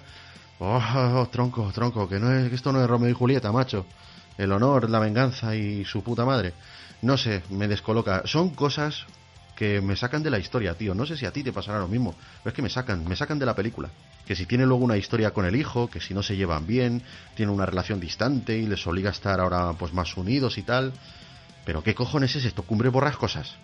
Sí, pero bueno, eh, oye, eh, la verdad es que volvemos a lo que decíamos antes, faltan ideas. Pues, ¿qué quieres? Es lo que hay. O hacemos este tipo de cosas o hacemos los Vengadores Serie B. es lo que hay. No hay ideas, tío. Bueno, de... cuenta ahora mismo no hay ideas. Se están remontando a las series de los años 60 y de los años 70 para hacer películas, tío. Joder, se están, se están dedicando también a hacer mucho remake de las películas de los 80. Claro, eh, entonces, ¿qué es lo que está pasando? Joder, yo me acuerdo del, del, guionista de. No me acuerdo ahora del nombre, pero el guionista de, Speed era un chaval jovencito. Eh, bueno, pues que era amigo, de hecho, de, de, de, una Sandra Bullock desconocida, que nadie la conocía, no la conocía ni su padre cuando llegaba a casa a cenar, ¿vale? Y, y, y ese chaval escribió, escribió Speed, tío. Le costó venderlo, ¿vale? Pero era una idea original. Cuando la hizo, Eso es verdad. era una idea original. La había inventado él, se la había sacado de su cabecita, ¿vale? Y ese tipo de cosas ahora no se miran, tío. No se miran. Es que no sé, no, pagan a, gente joven. Joder, está saliendo mucha gente joven. En Estados Unidos hay una, una gran universidad de actores y actrices y directores y guionistas y demás, el Actors Studio, ¿vale? Ahí salen los más cracks de los cracks, salen de ahí, ¿vale? Cracks como por ejemplo, eh, pues Steven Spielberg, como por ejemplo Anthony, Anthony Hopkins, ¿vale? Aparte de que Anthony Hopkins ya estuvo en, eh, bueno, se formó en Inglaterra, eh, también ha estado, ha estado incluso en, en, el Actors Studio, ¿vale? Estamos hablando de gente muy importante, de el Washington también, ¿vale? Eh, joder, pero ¿por qué no dais opción a esos chavales que están sacando guiones acojonantes, que quieren triunfar? Pues por lo que ya sabemos, Luis, porque Hollywood es una mafia, tío. Es una mafia. Es que es así, es así. Y no hay más. Pues lo echamos de menos eso. Historias originales. Sí, porque al fin y al cabo somos los que consumimos esto. Efectivamente. Bueno, sigamos, va. Seguimos con la serie divergente Insurgente. Bueno, ¿tú has visto esta película? Yo sí la he visto. No he visto ni esta ni la anterior. Vale, a mí la anterior me gustó mucho. Me gustó tanto que cuando acabó la película estaba deseando ver la segunda parte. ¿Vale? Vi esta segunda parte, ¿vale? Esto, por lo que yo sé, es una trilogía que probablemente sea más si triunfa en condiciones. Bueno, ya sabes que está de moda ahora las trilogías de bestsellers, convertirlas en cuatro películas para alargar más los ingresos. Exactamente. Entonces, bueno, a mí me ha gustado. Me ha gustado la película. Eh, te dejan el final abierto. El final es mm, lo que has dicho antes de, del francotirador. En fin. Estabas haciendo el amor y, y, y, te has dicho me voy y cuando querías decir algo ya habían cerrado la puerta y se había montado el coche. Efectivamente. ¿Vale? ¿Vale? Eh, pero a mí me ha gustado, yo la recomiendo, tío. Y la recomiendo pues también por eso, ¿no? Pues la gente que ha visto la primera parte se ha quedado con ganas, o no, a lo mejor no le ha gustado, ¿no? Pero si le ha pasado como a mí, se ha quedado con ganas de la segunda parte y yo recomiendo verla. Yo creo que va a gustar mucho. A la gente que le haya gustado la primera parte, yo creo que esta parte también le gustará. Quizás, quizás flojea un poco, ¿vale? Pero se pasa se pasa. No, es pasable no, entonces. Sí, no hay que criticarla. A, yo no la criticaría esta película en, en, en, negativo. La criticaría bastante en positivo. ¿eh? Bueno, de hecho lo estoy haciendo. Pues la dejamos como recomendada, como que nos gustó. Y la siguiente es El Maestro del Agua, aquella película eh, protagonizada por eh, Russell Crowe. No sé, no sé si la dirige él, me parece que sí. No, no me acuerdo ahora muy bien. ¿La has visto, Luis? La verdad es que no me suena, tío. No la recuerdo. Mira, es un dramón de dos horas y pico, que es, bueno, es lo que duran las películas ahora, sea cual sea, menos las de animación que duran hora y media, todas las demás duran casi tres horas. Pues este es un dramón postbélico en el que un padre va a ver si sus hijos, ahí en, en la guerra, en la guerra creo que es en Turquía, y no me acuerdo porque es que yo de, de, conflictos bélicos es que no ni fechas ni, ni hostias, no me quedo con nada, tío. Pero bueno, allí hubo un conflicto bélico y va a ver si sus hijos, si sus dos hijos, perdón, eran tres, joder, las tres mellizas. Pues a ver si alguno de ellos está vivo o si están muertos para poder enterrarlos y tal. Bueno, diréis, joder, qué, qué descripción tan global de la película con la de cosas concretas que tiene para, para comentar. O sea, fechas, personajes y tal. Ya, pero es que la peli es tan larga y se pierden tantos minutos. Para mí le sobran tantas cosas que yo la veo, tío, y me disperso. Me disperso. Aparte que me, que me está contando unas cosas que no es que si soy, no sé si soy muy cínico al decir esto, pero ¿a quién le importa, tío? Te, te, están contando la historia del padre. Hay un mogollón de cosas ahí que, que solo sirven para hacerte tú, eh, pues no sé cómo decirte, un pastel más grande en, en tu cabeza, de tal manera que ya no sepas, es tanto contenido lo que tienes que no sabes ya ni, ni, ni en qué orden de prioridad debes de digerirlo. O sea, es una paja mental. No sé, es, las interpretaciones son muy buenas, la ambientación es, es exquisita, el sonido, el doblaje, vestuario, fotografía, muy importante. Pero joder, es que la historia, tío, es demasiado larga. Es demasiado larga. Esto es una película para explayarse, para decir, oh, mira, Russell Crowe, lo buen actor que es, que no solamente hace papeles de Gladiator y de Llorel, sino que también te hace aquí un drama de época, un drama bélico. Vale, muy bien, muy bien, pero no hace falta que me, que me hagas una peli de tres horas para contarme una historia que es que, francamente, es que no, no me interesa. Es que no, no me interesa. Es que llega un momento en el que estás viendo la película y sale Olga Kurilenko y tiene ahí como una especie de, de conflicto de interés amoroso con ella, ¿qué tal? Un hombre que hace pocos minutos lo hemos visto que acaba de enviudar. eh, Y dices, ya lo de los hijos ya no me interesa. Ya es lo de menos. O sea, no, no sé, realmente me aburrí bastante con esta película, aunque reconozco que, bueno, es una producción de la hostia, pero a mí no me llegó. O sea que para ver esta película vemos otra vez No sin mí. Por ejemplo, eh, mira, para ver un buen drama posbélico, con buen desarrollo de personajes, y- pero que te cuenta una historia y sigue con esa historia y te mantiene al lío de esa historia, nos vamos a una película de los 90, de principios de los 90, que se llama Leyendas de Pasión, ¿vale? Es una, es una película que a lo mejor te dura tus dos horas y pico, bueno, no dura tanto, pero, joder, te mantiene al lío de la historia. No pierdes el hilo, no te dispersas, tío. Porque te, te está contando, sí, te cuenta mm, pues una eh, serie de, de cosas paralelas que suceden, pero en torno a la historia. Y tú de la historia principal nunca pierdes el lío. Nunca pierdes el hilo. Sin embargo, de esta, tío, yo me disperso. Bien, entonces esta no pasa. No la recomiendo. Vale. La siguiente tampoco la recomiendo. Se llama Cómo sobrevivir a una despedida. Es una película española en la que, bueno, pues tienes a unas amigas, ¿vale? Unos 28, 30 años. Eh, mm, bueno, ¿sabes? Las películas españolas pues te ponen a, a protagonistas, pues gente que es muy de la calle, o sea, que tienen una belleza muy normal, muy no son para nada despampanantes. Eh, como por ejemplo Úrsula Corberó, ¿vale? Que no, no, no está, no es para nada despampanante, no están, no están buenas ni nada. ¿Vale? Pues te lo ponen como que son gente de la calle que así porque sí, en una época de crisis, pues se cogen y se van a Tenerife para hacer una despedida de soltero. Dices, no, no, te puedes ir a Gijón a hacer una despedida de soltero si eres de Madrid. Joder, sí, pero ¿qué cojones? Vámonos a Tenerife, ¿vale? Porque no hay crisis. Tonterías, tonterías de estas que, que gusta no pensar, porque si te pones a pensar en ellas, ves incongruencias por un tubo. Al final el rollo va de que, claro, cada una tiene que enamorarse de un tío y la película tiene que terminar con todas estas chicas emparejadas, de una manera o de otra. Que no sé, tío, son cosas muy tontas, no, no me gusta nada. No me gusta nada, así que tampoco pasa. Estamos dando una cantidad de hostias al cine, ¿eh? Pues sí, la verdad que sí, y sobre todo el cine español. Eso a lo mejor querrá decir algo. Pero ¿sabes lo que pasa? ¿Sabes lo que pasa? Que es que estas películas no rinden en taquilla. No tienen ingresos. Nadie las compra. Muy poca gente va al cine a verlas. Pero es que están subvencionadas por el Estado. Entonces siempre son rentables.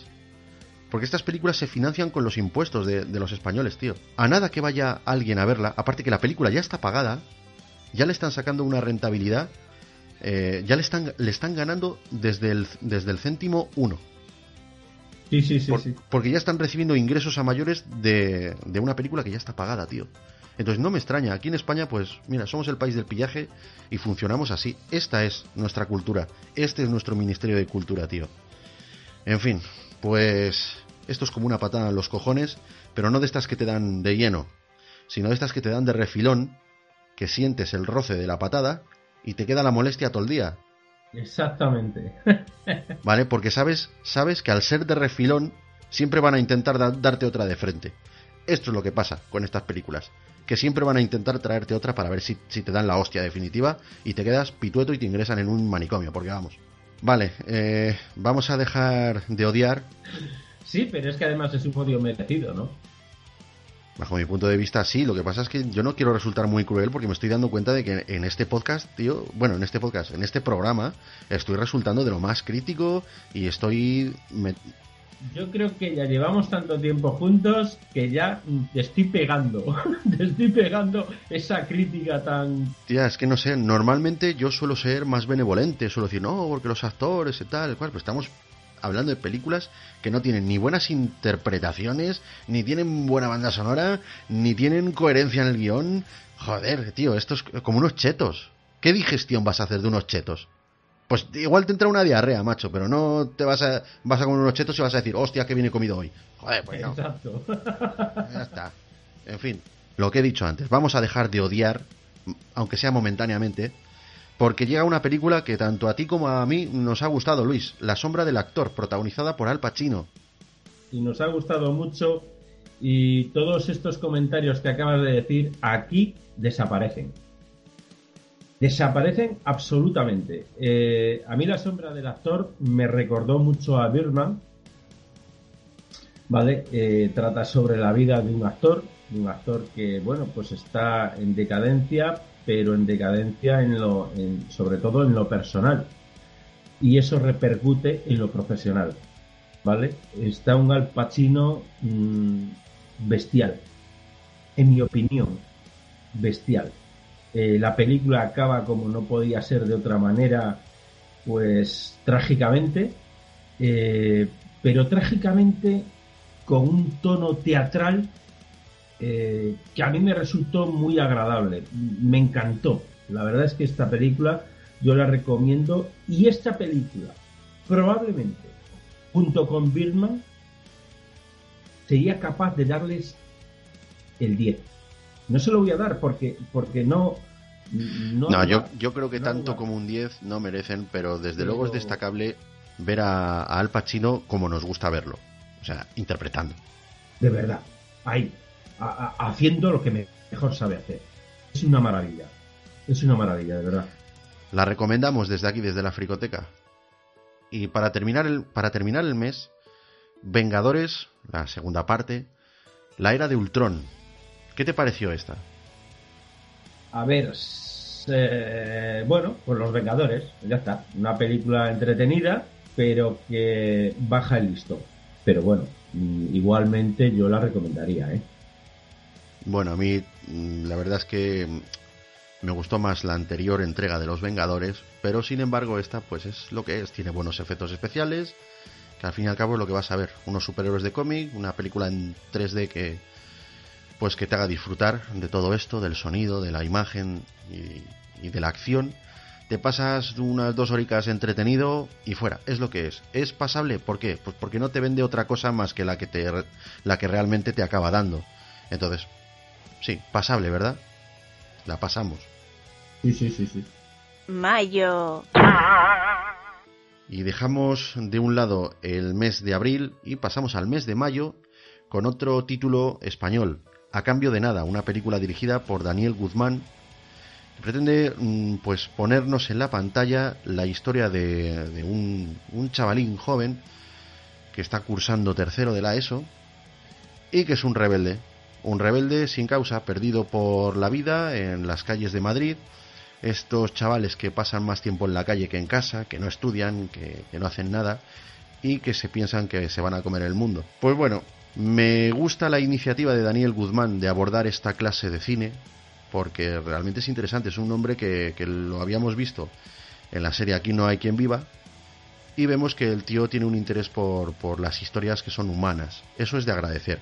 Y es una clase de cine que en España vemos, pero no con la frecuencia con la que, con la que realmente nos gustaría. Yo a esta, pese a que es una historia que cuando terminas de verla mm, te parece que te queda un poquito vacío, pero la sensación es muy buena, porque no acaba de manera trágica, es un drama que podía ser muy real, muy real, que podían vivir pues muchas familias españolas, o sea, un chavalín de padres divorciados, pues que es un rebeldillo.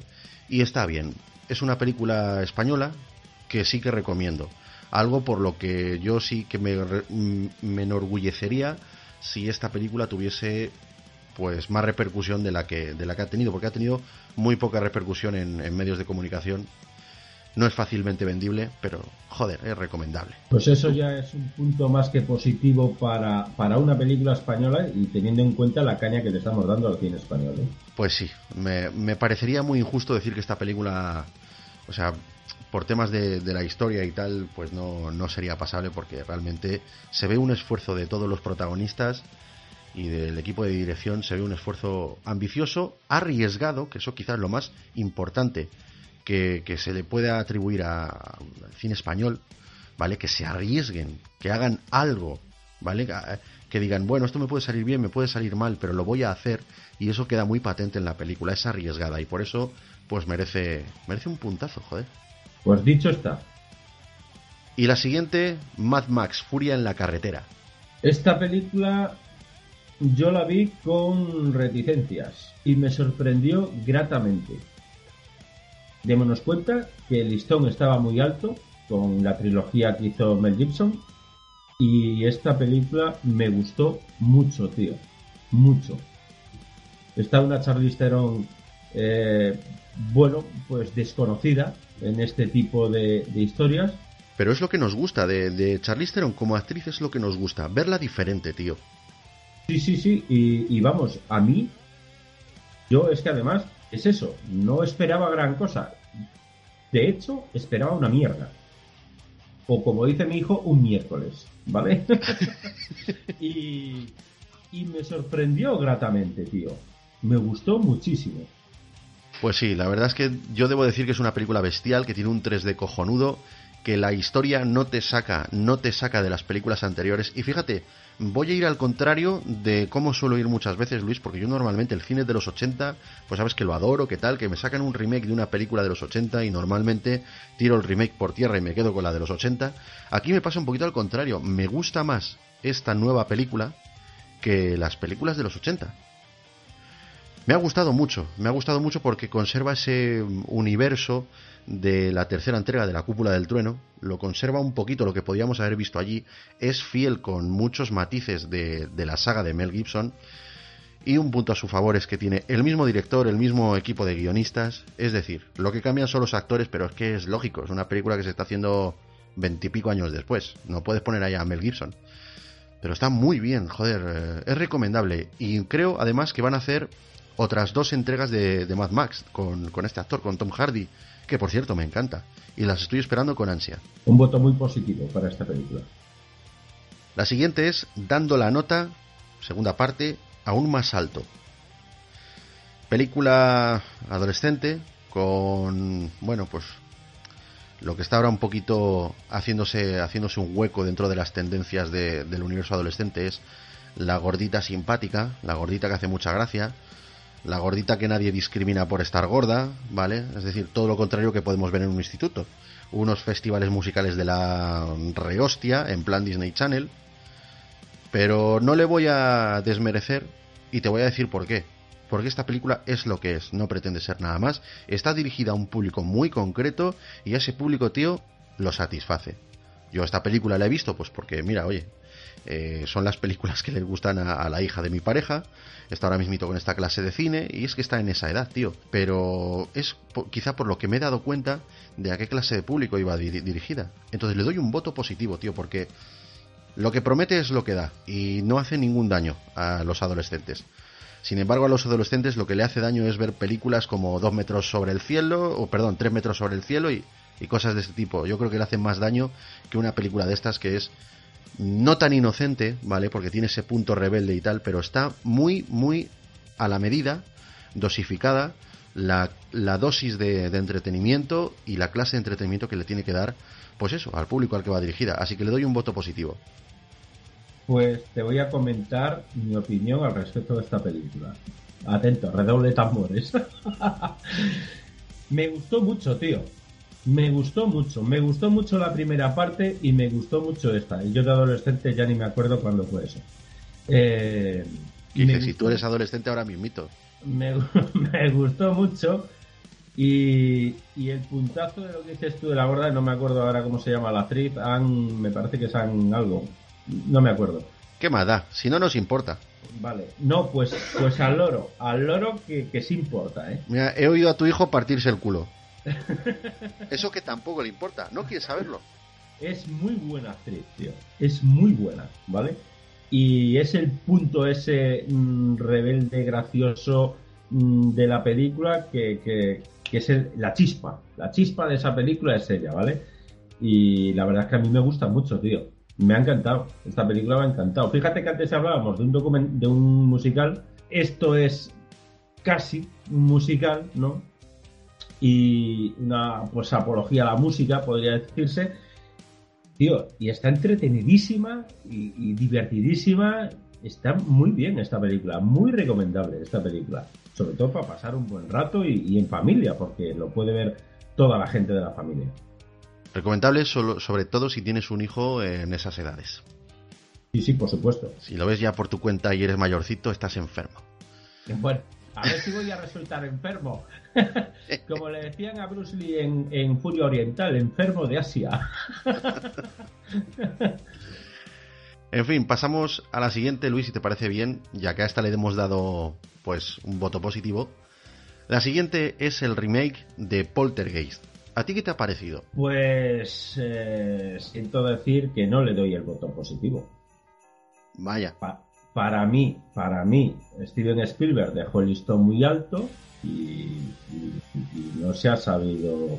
Bueno, es mi opinión, tío. No han llegado, no han llegado a ese listón.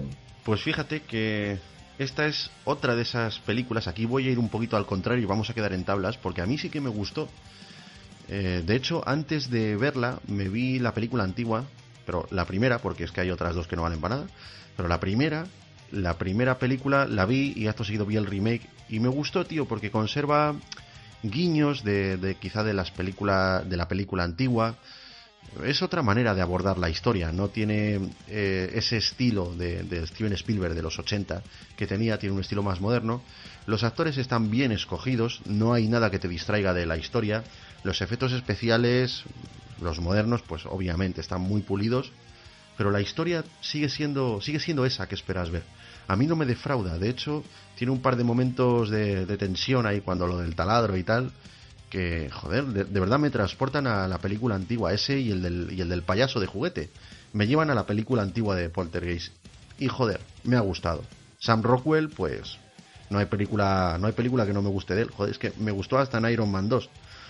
Entonces, yo debo decir que sí le daría el voto positivo. Con lo cual, tío, vamos a quedar en tablas.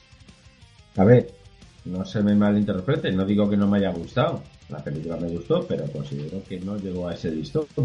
Bueno, son cariños distintos, como dice mi madre. Exactamente. La siguiente no sé si la has visto. Se llama Tomorrowland, el mundo del mañana. Esta película de George Clooney. Sí, ¿la has visto tú? No, la tengo pendiente. La tengo pendiente, pero no la he visto todavía. Pues eh, te voy a comentar. Yo había visto tráiler y volvemos a lo mismo. Me gusta mucho la ciencia ficción y me esperaba, me esperaba. Y cuando la vi me desesperé. ¿Vale? Eh, a mí personalmente no me ha... Me ha decepcionado, la verdad. Me ha decepcionado. Me esperaba más de esa película y sin embargo, pues... Pues no me ha gustado. Mm, la recomiendo por ver a George Clooney, si acaso, pero es que incluso George Clooney está más flojo que yo cuando tengo diarrea. Entonces, eh, no sé, tío, no sé. No, ¿qué cojones? No la recomiendo. No, yo no la recomiendo. Pues esta no pasa por el aro. Ahora te voy a... Para terminar con el mes de mayo, tengo apuntada una película de terror llamada It Follows. Y a mí esta sí que, sí que me gustó. ¿La has visto? Bueno, pues a priori parece ser una historia... ¿Qué cojones? Pues suena un poquito absurda. Una película de terror no adolescente, sino ya de... Bueno, adolescentes ya un poco más creciditos, por así decirlo. En el que, bueno, hay un ente que te persigue, pero te persigue caminando, ¿vale? Típico malo de una película de terror que siempre está caminando. Y entonces lo único que puedes hacer es huir. Puedes hacer que persiga a otro, ¿vale? Acostándote con una persona, esa persona con la que te has acostado, pues ahora le persigue a él. Le persigue para matarlo. Y si lo mata, vuelve otra vez a perseguirte a ti. Joder, Es sí, a, priori puede resultar un argumento muy estúpido. Joder, de hecho, la idea, la idea en principio a mí me pareció estúpida. La película se llama It Follows, es decir, te sigue. Ese ente puede tomar la forma de un ser querido o de un ser desconocido, pero el caso es que siempre va caminando hacia ti. Siempre va caminando y lo único que puedes hacer es huir. Entonces la película es un poquito desesperante, porque tú puedes coger el coche, puedes irte a tomar por el culo y tal, pero sabes que siempre hay alguien que está caminando, que siempre sabe dónde estás y está caminando hacia ti para matarte. Siempre. Con lo cual ya genera tensión en la película.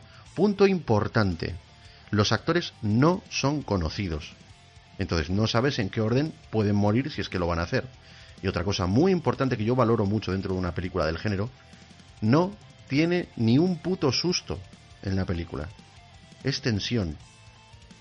Te recomiendo que la veas. Sí, sí, sí, sí. Y probablemente no pase de hoy, ¿eh? te, recomiendo. Oye, no te puedo garantizar que te vaya a gustar, pero te va a resultar interesante.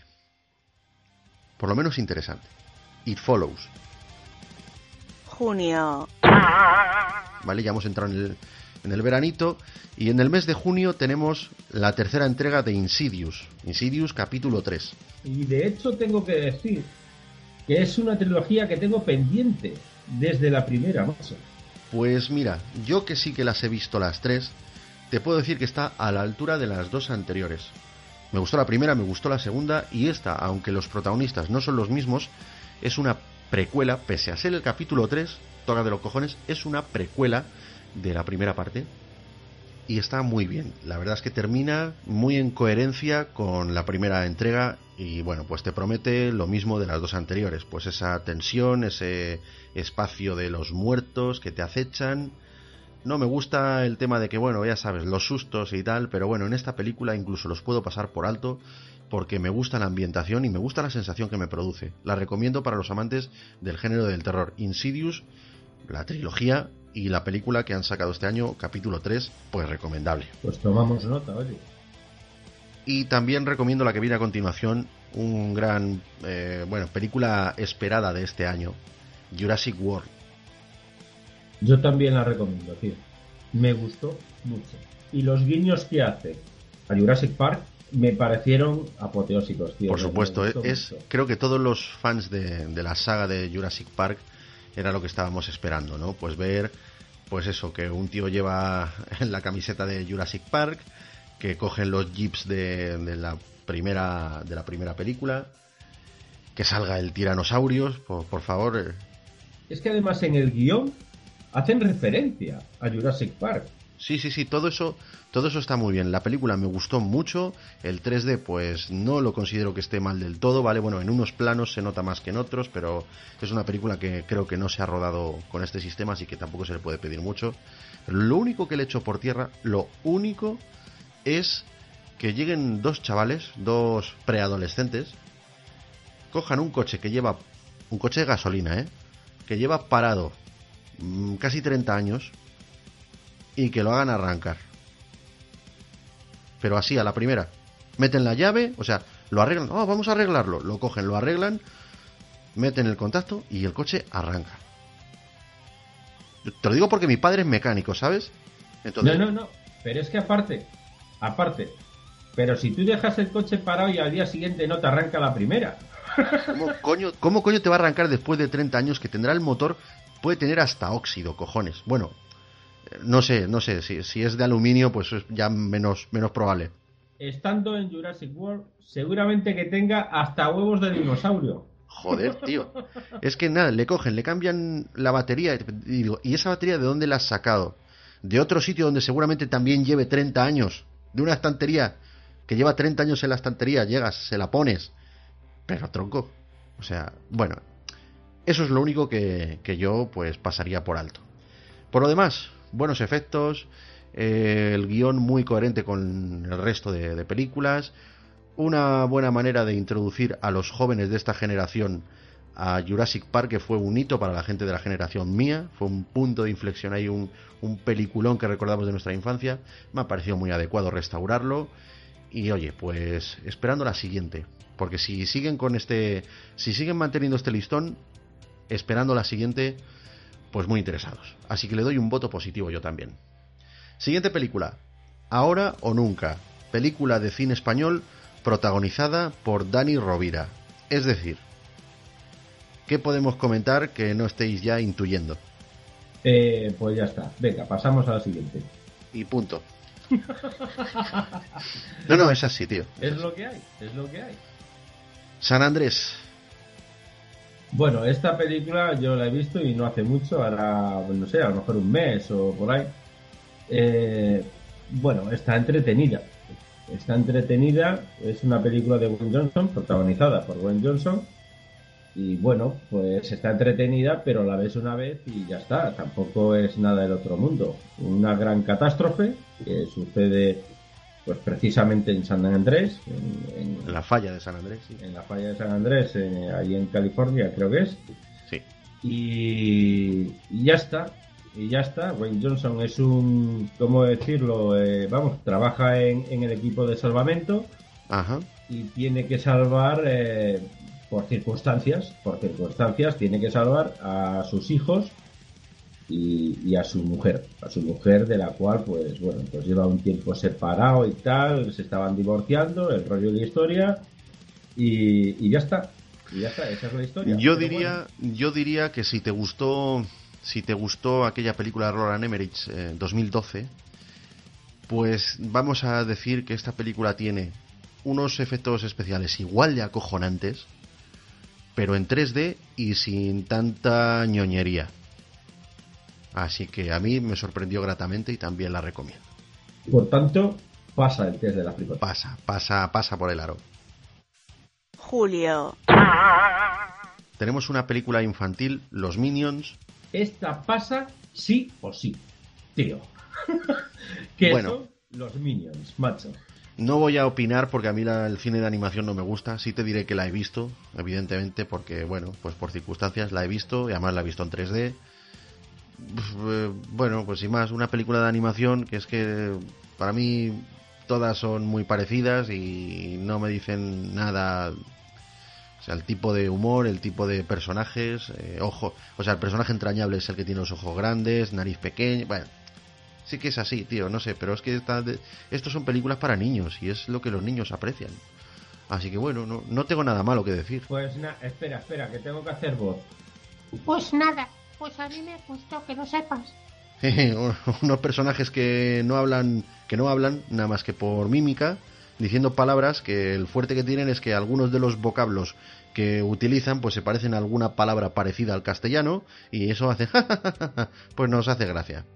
Pero es que sí, no sé, me, me resulta absurdo, pero pese a eso es que no tengo tampoco nada malo que decir de esta película. Es una película infantil y esto le tiene que gustar a los niños, joder, no esto no es 2001 una odisea en el espacio, joder. No, yo creo que yo creo que no solamente gusta a los niños.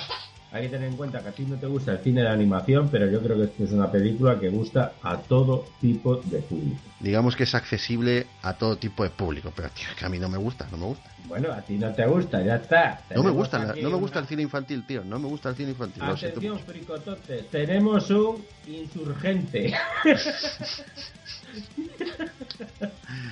que me atrinchero aquí, me atrinchero en mi habitación aquí con un escudo y una lanza, ¿eh? Sigamos entonces. Terminator Genesis. ¿Esta qué podemos decir? Podemos decir que empieza muy bien y, solo empieza muy bien. Solo. solo. A ver. Porque en el momento que sale el T-1000 se me cae Terminator. Eh, yo diré que me encanta Schwarzenegger. No que me encanta en toda su trayectoria, que en la mayoría sí, pero aquí me gusta mucho que haya vuelto Schwarzenegger, ¿vale? Me gusta muchísimo. Eh, creo que es lo mejor de la película. Mm, para mí lo mejor de la película es la recreación del Schwarzenegger de los 80.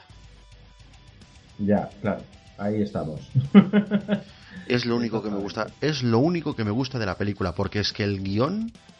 ¿Te acuerdas lo que lo que dije yo en el podcast de Batman y Superman de que de lo que hizo Joel Schumacher con Batman? Sí, sí. Que lo cogió y lo violó contra una farola. Exactamente. Es lo que le han hecho a Terminator. Sí, la verdad que sí, el guion deja mucho que desear, no eh, está lleno de incoherencias. Bueno, A todos los fricototes, escuchad nuestro programa de películas obligadas especial de Terminator y el de Terminator 2, que allí destriparemos un poquito más estos comentarios, nos extenderemos en ellos. Paso mientras a hablar de la siguiente película, otra de animación, se llama Del revés. mira, esta no la he visto. Vaya, pues aquí voy a decirte lo que no te esperas, tío. Me gustó. ¿Qué dices, me pareció, me pareció muy pedagógica, tío. ¿Ves? Es una película que es infantil, pero tú siendo adulto, si tienes intención de verla, le vas a coger unos conceptos, sobre todo en materia de, psicología, que son muy pedagógicos. Y creo que, que esta película sí que diría que es tanto para adultos como para niños. Recomendaría esta película a un niño, le va a coger unos matices, pero un adulto le va a coger otras cositas. Es, es muy rica en contenido, aunque, aunque realmente tiene una historia muy simple. Esta película es muy rica en, en contenido y, como te digo, me parece muy pedagógica. Por tanto, pasa. Por tanto, pasa, por supuesto. La siguiente película se llama Eternal, una película de ciencia ficción protagonizada por Ryan Reynolds y Ben Kingsley. Yo esta película no la he visto, ni siquiera he visto el tráiler, pero joder, en cuanto pueda la veré porque me encantan estos dos actores y me encanta la ciencia ficción. Poco más puedo comentar, así que yo aquí no voy a decir nada, Nada, nada que decir. no. La siguiente se llama Pixels, Sí, yo la he visto. del director de Solo en Casa y Solo en Casa 2. Una película de Adam Sadler pretende traernos aquella añ- añoranza por los juegos arcade de los años 80, adaptárnoslos a, no solamente a la realidad, sino al 3D. Y realmente ha sido una sorpresa porque a mí me ha gustado mucho esta película. Bueno, a mí no me ha parecido nada del otro mundo en cuanto a la película. Pero sí que es una historia original, tío. Y eso lo agradezco mucho. La pasamos por el aro. La vamos a pasar, sí. Y además, solamente el hecho. Es que es alucinante, tío. Cuando alguien escribe una historia original, ¿cómo se nota, tío? ¿Cómo se nota? Luego lo podemos abordar mejor o peor, o en fin, nadie es perfecto, ¿vale? Pero solamente el hecho de que sea una historia original, y en este caso, teniendo en cuenta que se trata de introducir esos juegos de, de- de los 80, de los 90, meterlos en una película y, y- y convertirlos en reales, te están atacando, tío, te están atacando los videojuegos, tronco. ¿Sabes? Me encanta, tío. Solo por eso tiene que pasar sí o sí. Pues la pasamos. Y la siguiente es Ant-Man, de Marvel. ¿A ti te gustó esta peli? Me sorprendió gratamente. Pues a mí no me gustó, tío. Poco tengo que comentar porque yo ya estoy, o sea, ya lo sabes, ya lo he comentado muchas veces. Del cine de superhéroes ya estoy un poquito ya no harto, pero pero sí saturado. Y esta película realmente no me dice nada en absoluto. Bueno, nada en a- absoluto. A mí sí me gustó. Eh, además hay que tener en cuenta para los fans de, de los superhéroes y todo esto, hacen guiño a los Vengadores. Es que si no, no se vende, tío. Si no hacen Claro. un guiño a los Vengadores y no sacan a, a uno de ellos, no te van a sacar al Capitán América ni nada de eso, pero te- porque es, es un, es- esta película es un experimento. Es para saber cómo de aceptado queda este personaje dentro del universo Marvel. Te sacan a uno secundario, a Falcon. Pero es que si no hacen alusión a los Vengadores, es que no, no se vende, no se vende, tío. No, pero, pero ahí está. Es decir, a, a mí me gustó, tío. Y el hecho de ver a Michael Douglas, ¿cuántos años hace que no vemos a Michael Douglas? Así en. Así, como lo hemos visto aquí. Eh, a mí me gustó mucho, tío. Me gustó. No me gustó, sin embargo, el Ant-Man. Ant-Man no me gustó. El actor Ant-Man no me gustó. a mí tampoco, a mí creo tampoco. Que, creo que otro actor, tío, incluso hubieran acertado más si hubieran puesto a un actor desconocido, tío. Creo que hubieran acertado. Eh, por el simple hecho, o sea, por, por lo que tú dices de que había que vender la película de alguna manera. Ya la estáis vendiendo haciendo guiño ahí con los Vengadores, ¿vale? Ya por ahí la estás vendiendo, ¿no? Los personajes, los personajes secundarios no me han gustado nada. El típico graciosito que, que tiene que ser gracioso porque sí. Me parece muy forzado. Y, Sí. y es que. No, no, No, no no. me, gusta. ese, en ese superhéroe yo había metido a un actor desconocido, tío. Y probablemente hubiera triunfado, macho. Probablemente hubiera triunfado o, o hubiera triunfado más. ¿Y qué me dices de Ted 2? Mira, si no fuera por Santi Millán, a la mierda. Pero es que la voz de Santi Millán le da ese punto, tío. En mi Y opinión. ese, ese puntito gamberro, ¿verdad? Exactamente, ese puntito gamberro, tío. Todos recordamos a Santi Millán en los diferentes programas que lo hemos visto, en, en el Club de la Comedia, ¿vale? Y Santi Millán es la puta caña, tío, ¿vale? Y si no fuera por el, el- el doblaje de su voz, yo creo que es que es una historia tan absurda, tan patata, tan... La primera parte, vale. Pero que se casa el puto osito con una Juani. O sea, Con la, la Vane. bueno, la Vane, eso, la Vane. Me perdonen la Juanis, ¿vale? la Vane. Eh, tío, mm, no, no. No sé qué coño se había metido ese día el chaval este. eh, ¿Cómo se llama, coño? Se- Seth MacFarlane. Que, que se, se ha metido de todo, tío. O sea, se ha metido más mierda que el osito en la película, tío. Bueno, oye, pretende ser, ya sabes, pues el estilo suyo de, de humor. Yo creo que está.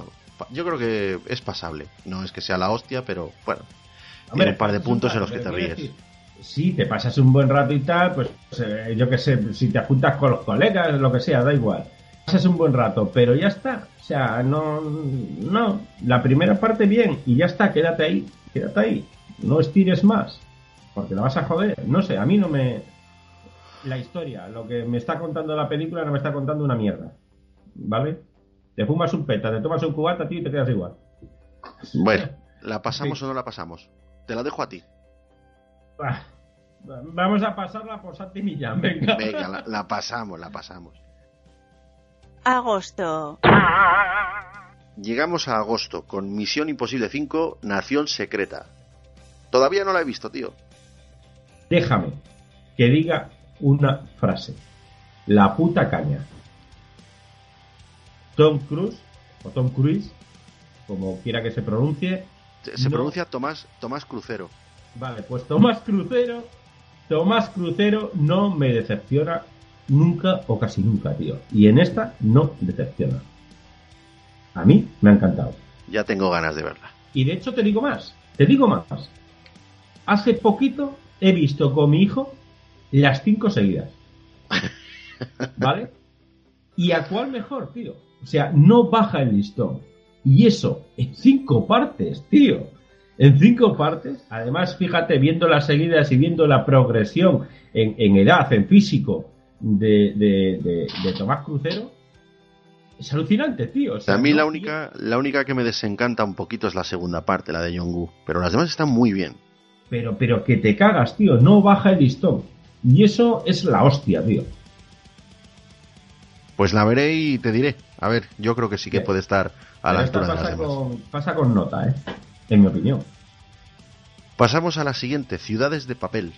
Una película adolescente por la modelo de moda que hay ahora mismito en Vanguardia. Y también otra película basada en un bestseller. Lo único que, bueno, yo esta película no la he visto entera, he visto solamente una parte porque es que esta clase de cine me dispersa mucho, tío. Y me empecé a quedar dormido, joder.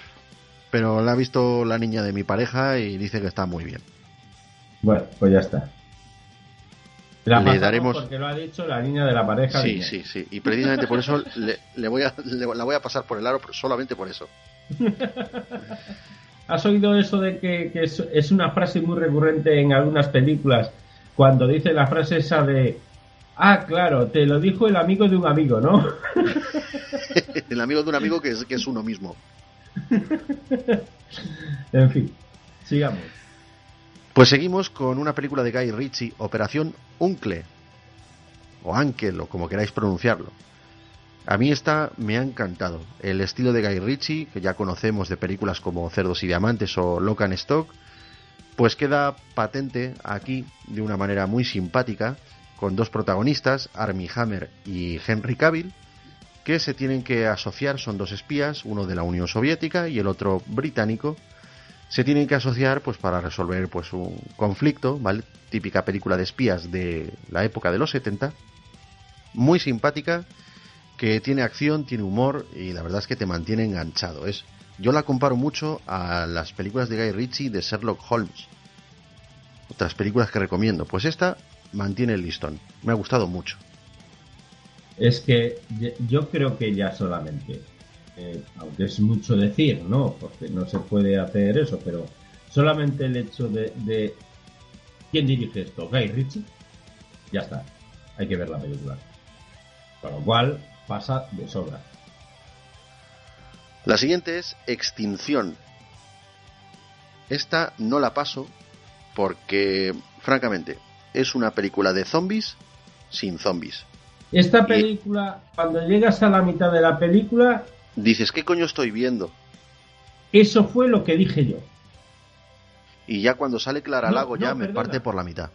Perdona, recuerdo que dije, pero ¿qué coños me estáis contando? ¿O qué coños me queréis contar? Porque todavía no he visto lo que me queréis contar. Sí, sí, no, no sé. No, me queda... si me estáis hablando en susurros o cómo me estáis hablando, pero no pillo la idea. ya no es el hecho de que sea rara, pero como te vuelvo a decir, ya en el momento en el que salió Clara Lago, dije, adiós. adiós. estoy de acuerdo. Con lo cual esta no pasa ni de No pasa, no pasa. La siguiente, mm, revisión, remake, reboot, o como queráis llamarlo, de Cuatro Fantásticos. Mira, hago yo mejor el reinicio que el del ordenador que, el reinicio este de los Cuatro Fantásticos. La madre que me parió. Han jodido una historia que la primera, cuando hicieron los Cuatro Fantásticos, que todos la hemos visto, eh, pues nos gustó, era una, una película de superhéroes, el rollo de la historia, ¿no? Nos gustó, gustó a todo el mundo han querido remontar esa historia y empieza bien y sigue bien. Pero en la última media hora se nos va a tomar por culo todo, tío. Todo el trabajo que han hecho hasta los últimos, bueno, 20 minutos ha sido cojonudo. ¿Vale? Eh, desarrollan perfectamente cada personaje, ¿vale? Con sus historias, con sus dramas, con, con sus sentimientos, ¿vale? Pero los últimos 20 minutos, ¡paz! Todo a tomar por culo. Cortan con tijera y acaba la película. O sea que esta no eh, pasa el aro. Mm, yo la pasaría, la pasaría porque todo cinéfilo que se precie, si hay un Cuatro Fantásticos primero y hay un Cuatro Fantásticos después, tiene que verla. Es casi de obligado cumplimiento para cualquier cinéfilo. Pero que tengan en cuenta que hay un corte con tijera hay corte con tijera, no hay una progresión, cuando faltan los 20 minutos se me jode la historia, ¿vale? Y de hecho esto tenía toda la pinta de ir a ser, pues, tres, cuatro, partes. Y sin embargo, no sé, probablemente las haya, no lo sé, pero mm, al final se jode la película. Bueno, esperemos que no quieran empalmar con el universo Vengadores. Que a mí ya es lo que... No, ¿eh? Me decepcionó en ese aspecto. Pues pasamos a la última del mes de agosto, una película, una comedia muy fresca llamada Vacaciones. Esta película, mm, yo no sé si la has visto Luis, pero yo la he visto y me he divertido muchísimo. ¿Esta no es la de Adam Sandler? No, no, no, no, no, no. No es de Adam Sandler, es de, mm, te iba a decir Jason Sudeikis. no me acuerdo ahora mismito del nombre del actor protagonista, pero te ríes mucho con esta película. Se pretenden ir de vacaciones, les va saliendo el tiro por la culata, ya sabes, esta clase de comedias, pero está muy bien y es que no tiene un, solo minuto de metraje esta película en la que no te saque una sonrisa, vamos, de una manera o de otra. O sea que yo la recomiendo. Entonces tengo que verla, tío, que no la he visto. Septiembre. Lo empezamos con una película española llamada Anacleto, Agente Secreto, basada en los cómics pues del mismo nombre. A ver, yo tengo que decir que la caña que le hemos metido al cine español, bueno, aquí, ostras, aquí vemos a un Imanol Arias, que hace tiempo que yo por lo menos hace tiempo que no lo veía en cine, y me encanta, ¿vale? Y Manuel Arias es uno de los grandes del cine español y lo hace muy bien. Lo hace muy bien, tío. Estamos hablando de un agente secreto y además de un agente secreto de un cómic español, ¿vale? Y para mí pasa de sobra la película, tío. De sobra, es muy muy entrañable, muy a lo español, made in Spain, made in Spain, ¿no? Eh, yo la paso, tío, yo la paso muy bien esta película. A mí lo único que no me gusta es Kim Gutiérrez, pero es que no me gusta él. Ya, claro, claro. es que es mal actor y es que es feo, joder. Sí, sí. Es muy malo. Y, y está empeñado el tío en, en, hacer películas, en hacerse notar, en comerse el mercado ahí, de, en estar en el candelero, tío. Bueno, pues sigue empeñándote, joder. a- algún día lo conseguirás porque en España somos tontos.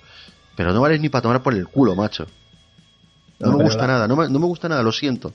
No me pero gusta la nada. película, pero la película, ¿qué te pareció? La película es graciosa. Está Me recuerda, me recuerda a El milagro de Petinto en algunas cosas. Sí, es cierto, es cierto. Así que te diré qué pasa. Sí, sí. Por mí sí, por mí sí pasa. Siguiente, Transporter Legacy. Yo tengo que decir que no la he visto, tío. Aún.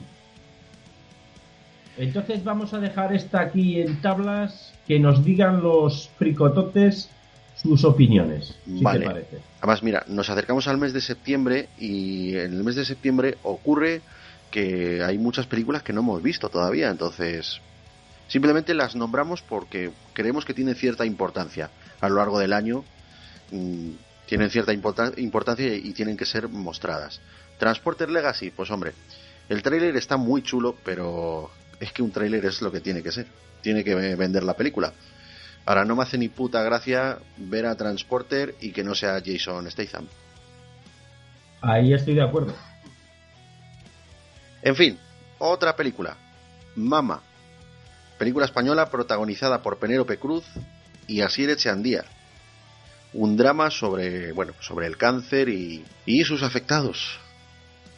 Bueno, mm, desde aquí tenemos que decir que nos gusta mucho Asier. Eh, con lo cual, yo no he visto la película, pero no creo que desmerezca. Yo tampoco la he visto, ¿vale? Aquí, joder, es cojonudo, no la hemos visto ninguno de los dos. Bueno, pues esta es otra de la...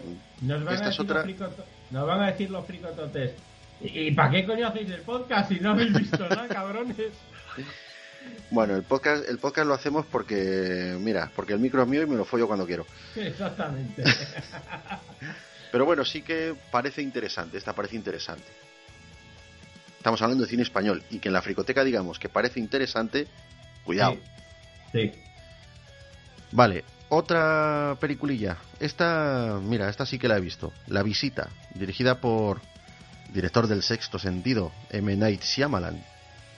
Y debo Mm. decir que no me gusta nada porque es un fond footage que, que, bueno, me parece que las escenas de tensión, las escenas estas que pretenden darte terror, darte miedo, están muy forzadas. No me gustó nada porque no sucede nada en absoluto hasta el final de la película. Me pareció muy aburrida y ¿qué quieres que te diga? No me gustan los fond footage. Pues entonces no pasa. Que se Yo no la paso. Que se espabile Shyamalan, que desde el bosque creo que nos tiene ahí abandonados. No ha vuelto a hacer nada bueno. La siguiente es El corredor del laberinto, las pruebas. Esta la he visto yo ayer, precisamente. ¿Qué te Eh, pareció? Pues me ha parecido. Me ha gustado. Me ha gustado, ¿vale? Eh, da la impresión de que estés viendo una mezcla entre un videojuego de zombies, ¿vale? Eh, cosa que la verdad se agradece. Se agradece porque normalmente los zombies, tipo Walking Dead y tipo todos los zombies, ¿vale?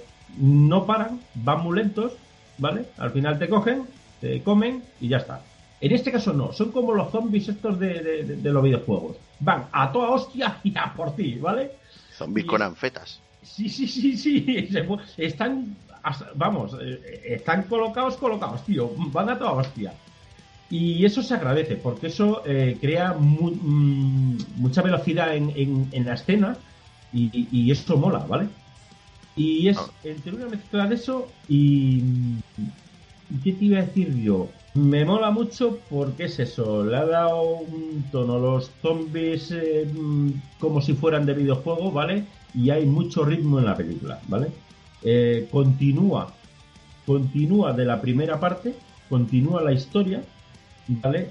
Y de tal manera que mm, ni los buenos eran tan buenos, ni a lo mejor los malos tan malos.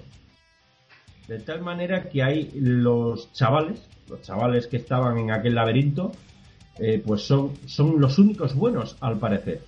¿Vale? Al parecer. Entonces, mm, a mí me ha gustado, tío. A mí me ha gustado cómo están abordando el corredor, el corredor del laberinto. La damos por la damos por pasable, pues. Sí, sí, sí, sí. Pasable.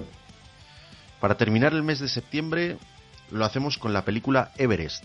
Te voy a decir una cosa, Luis. Esta la tengo para verla hoy. ¿Tú la has visto? No, no la he visto y me da la impresión de que es una película del tipo de, de ¿cómo se llamaba aquella película de primeros de los 2000? Eh, Viven. Riesgo, riesgo Máximo, eh, máximo riesgo. No, máximo riesgo no, porque máximo riesgo era la que hizo Stallone. Sí. Eh, no, no, eh, riesgo total o era algo así, que iba pues eso, de unos montañeros que se perdían en, en las montañas y demás. Me da la impresión, quizás me equivoque. Puede estar interesante. Octubre. Pasamos a octubre con Hitman, Agente 47. Esta es otra película que no he visto, pero que también tiene un tráiler que tiene muy buena pinta. Bueno, Te pero- digo esto porque la anterior de Hitman no me gustó nada. Y esta pues parece que, que es interesante. Bueno, la veremos y, y- y opinaremos al respecto. La siguiente es una película de Alejandro Amenábar, Regresión. ¿La has visto, Luis? ¿Esto de qué va? No, ¿esto de qué va? Pues mira, yo tampoco la he visto y no tengo ni zorra de qué va, porque te ponen un tráiler, pero el tráiler no te cuenta absolutamente nada, no sacas nada en claro, simplemente ves ahí a los protagonistas, que son Emma Watson y eh, Iwan McGregor, si no recuerdo mal, y parece que va de una secta, de algo de misterio, de eh, algo así, pero no te cuenta absolutamente nada y a eso le añadimos que no la he visto. Así que no sé, parece interesante, pero es que no lo sé, no lo sé. Estamos películas de octubre, tú verás, todavía estoy viendo películas de, de junio y de julio, o sea que no la he visto, no te puedo Eh, decir. Yo quiero hacer un comentario al respecto, no al respecto de la película, porque pues no la he visto, lo siento mucho, pero no la he visto todavía, pero sí en torno a Amenábar. Y es que Amenábar ya hace varios años, no sé si fue hace seis o siete años, que le sucedió que se tuvo que ir de España, precisamente por lo que hablábamos antes del cine español. Sí, que ya no le daban dinero, porque hemos hablado otras veces del cine español. de ya que- no era un director novel, entonces ya se acabaron las subvenciones. Exactamente, y Amenábar se tuvo que ir de España.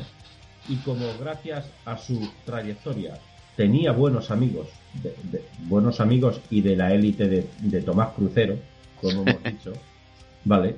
Y, y Nicole Kidman, pues, eh, pues ha sacado dinero y, y ha podido seguir eh, dirigiendo y haciendo películas. Y por eso, mm, gracias a eso, pues tenemos esta película y las que vengan. Pero no gracias a, al Ministerio de Cultura en España. Eso que quede claro. La siguiente película es Marte, Operación Rescate. De verdad, yo he visto esta película. Y tengo que decir que me ha decepcionado de una manera tan enorme que con verla una vez me ha sobrado. ¿Te ha decepcionado Ridley Scott? Me ha decepcionado tremendamente. Una, una película que hace apología al patriotismo de una manera tan exacerbada que molesta. A mí me Sí. gusta mucho. A mí me gusta mucho Estados Unidos, ¿vale? Me gusta mucho, me gusta mucho su forma de vida, muchas cosas me gustan. Hay otras que no me gustan, como son obvias, ¿no? Algunas de las cosas que nos gustan.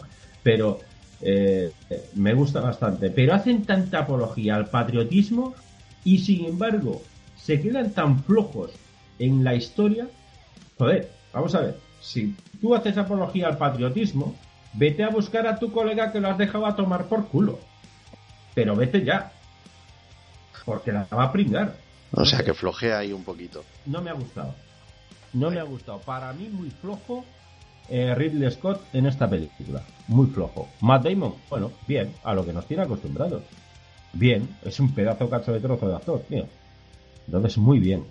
El actor este, ¿cómo se llama? Que siempre se me olvida, Iñaki, el actor de, del... Jeff de- Daniels. No, el actor de, del Señor de los Anillos, eh, que me gusta tanto además. Sean El Bean. inglés este. Exactamente. Son Bean me encanta, tío. Hace un papel Que es muy bueno. importante, pero no, no tan importante en el escalafón de los personajes, ¿no? Y sin embargo, eso poco que hace, las cuatro frases que dice, tío, o sea, ves a un pedazo cacho de trozo de actor. Y diría más, creo que sobrepasa, con su pequeña interpretación, sobrepasa a Matt Damon, en mi opinión. ¿Vale? Mm. En esta película. O sea, la película es diferente. En esta En película, tío, es que me encanta. esa En general, Luis, ¿la pasas por el aro o no? Eh, si la si la paso por el aro sería por su bueno pues por su importancia respecto a un Ridley Scott que ya no ya no nos da ya no nos aporta ese listón tan alto que nos aportó con Gladiator por ejemplo por Bean Sean Bean es que joder es, es la hostia tío muy buen actor Matt Damon va la pasamos pero la pasamos con un raspado O sea, la, la pasamos por los pelos. Sí, sí, por los pelos, ¿eh?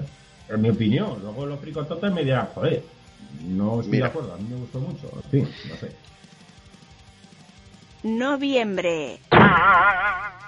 Llegamos al mes de noviembre con tres títulos. Yo solo he destacado tres títulos del mes de noviembre y ninguno de. No he visto ninguno de ellos, ¿vale? Son la nueva de 007, Spectre, ocho apellidos catalanes y los Juegos del Hambre sin Sajo, parte 2. Yo tampoco he visto ninguna de estas y tengo muchas ganas de ver Spectre. Me gusta mucho Daniel Craig y tengo muchas ganas de verlo. Ocho No, apellidos no la ponen muy bien, ¿eh? Bueno, mm, ya veremos, ya veremos qué nos ha sacado, pero vamos, yo es que todavía no puedo olvidarme de la primera película en la que está Daniel Craig, el 007, Licencia para Matar, creo que es. Eh, No, la de Daniel Craig es Casino Royale. Ah, sí, sí, perdona, Casino Royale. Joder, justamente, en la escena final, cuando se tiene que, que provocar un infarto, o que le va a dar un infarto y se tiene que salvar la vida, con el, con el desfibri- desfi- fibri- desfibrilador. bueno, mm, tengo ganas de verla. Spectre, tengo ganas de verla. Es 007, joder. Es que es obligado. Diciembre. Mira, esto es para que lo oigan nuestros fricototes. Estamos grabando a sábado 28 de noviembre. Es decir, que todas estas películas todavía no las hemos, vi- no las hemos visto nadie. Pero del mes de diciembre yo quiero destacar unos títulos que, que van a llegar y supongo que cuando este programa esté en el aire, algunos fricototes ya habrán visto estas películas y podrán decirnos qué opinión les merece. Star Wars, El despertar de la fuerza, El desafío y Macbeth. ¿Tienes esperanzas con alguna de estas? Pues con Macbeth. Esperanzas y muchas ganas. Macbeth, la primera versión que yo vi de Macbeth, la hizo el gran maestro Orson Welles. Y Orson Welles ha sido uno de los mejores actores de la historia del cine. Y el listón está muy alto, evidentemente, ¿no? Luego se han hecho otras versiones, nada desmerecidas, ¿no? Eh, pero bueno, tengo ganas, tengo ganas de ver qué hacemos en 2015 eh, con una, una historia de este tipo eh, de, de William Shakespeare, casi nada. Tengo ganas. Pues yo también, porque además está protagonizada por Michael Fassbender, que es un actor que también me gusta mucho. Yo he visto la anterior adaptación de Macbeth, que fue protagonizada por Sam Worthington, y oye, no estaba mal. Lo único que en vez de estar ambientada en la época donde se supone que fue concebida, estaba ambientada en tiempos modernos. Creo que era 2006, pero aún así no me disgustó. Entonces supongo que esta, pues, protagonizada por quien la protagoniza, pues es- estará igualmente, pues, de puta madre. Luego está El Desafío. Pues esta tengo esperanzas porque la dirige Robert Zemeckis. Entonces, creo que puede estar muy interesante. Y Star Wars, pues más que esperanzas, Lo que tengo es mucho hype, porque yo soy un, un friki de Star Wars, entonces esta película la llevo esperando desde 2014, tío, desde que hicimos el programa aquel en el que salió el tráiler, joder, estoy, estoy deseando ver el halcón milenario y la continuidad del universo Star Wars. Bueno, mm, yo tengo ganas de verla, pero de ver Star Wars, el despertar de la fuerza. Pero lo cierto es que no tengo muchas esperanzas de que, de que me guste. No lo sé, ya veremos. Hombre, JJ Abrams ha hecho un buen trabajo con Star Trek. Lo único que me molesta de la dirección de este personaje es, es su fotografía. Esto de meter destellos en, en, la pantalla para que parezca eso a contraluz, dándole así sensación de realismo y tal. No sé hasta qué punto pegará eso con Star Wars. Pero el trabajo que ha hecho con Star Trek me ha gustado. Así que supongo, supongo que para Star Wars pues estará listón igual de alto.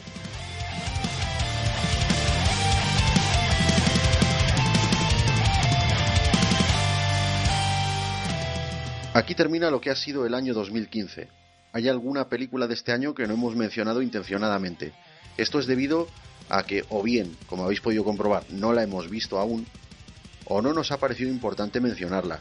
En cualquier caso, si te parece digna de mención, puedes escribirnos un comentario al pie de este programa en ivox.com o mandarnos un email a la lafricoteca.es con tu película a mencionar y tus alegatos para incluirla en esta lista. Luis, ¿te ha resultado interesante lo que ha traído 2015? A nivel de cine, quiero decir. ¿Ha sido un buen año? Yo creo que no. A nivel general, yo creo que no. Sí es verdad que hemos tenido alguna cosilla interesante, pero en general yo creo que no. Yo creo que ha habido bastantes decepciones. Muchas películas de relleno, ¿verdad? Sí, sí.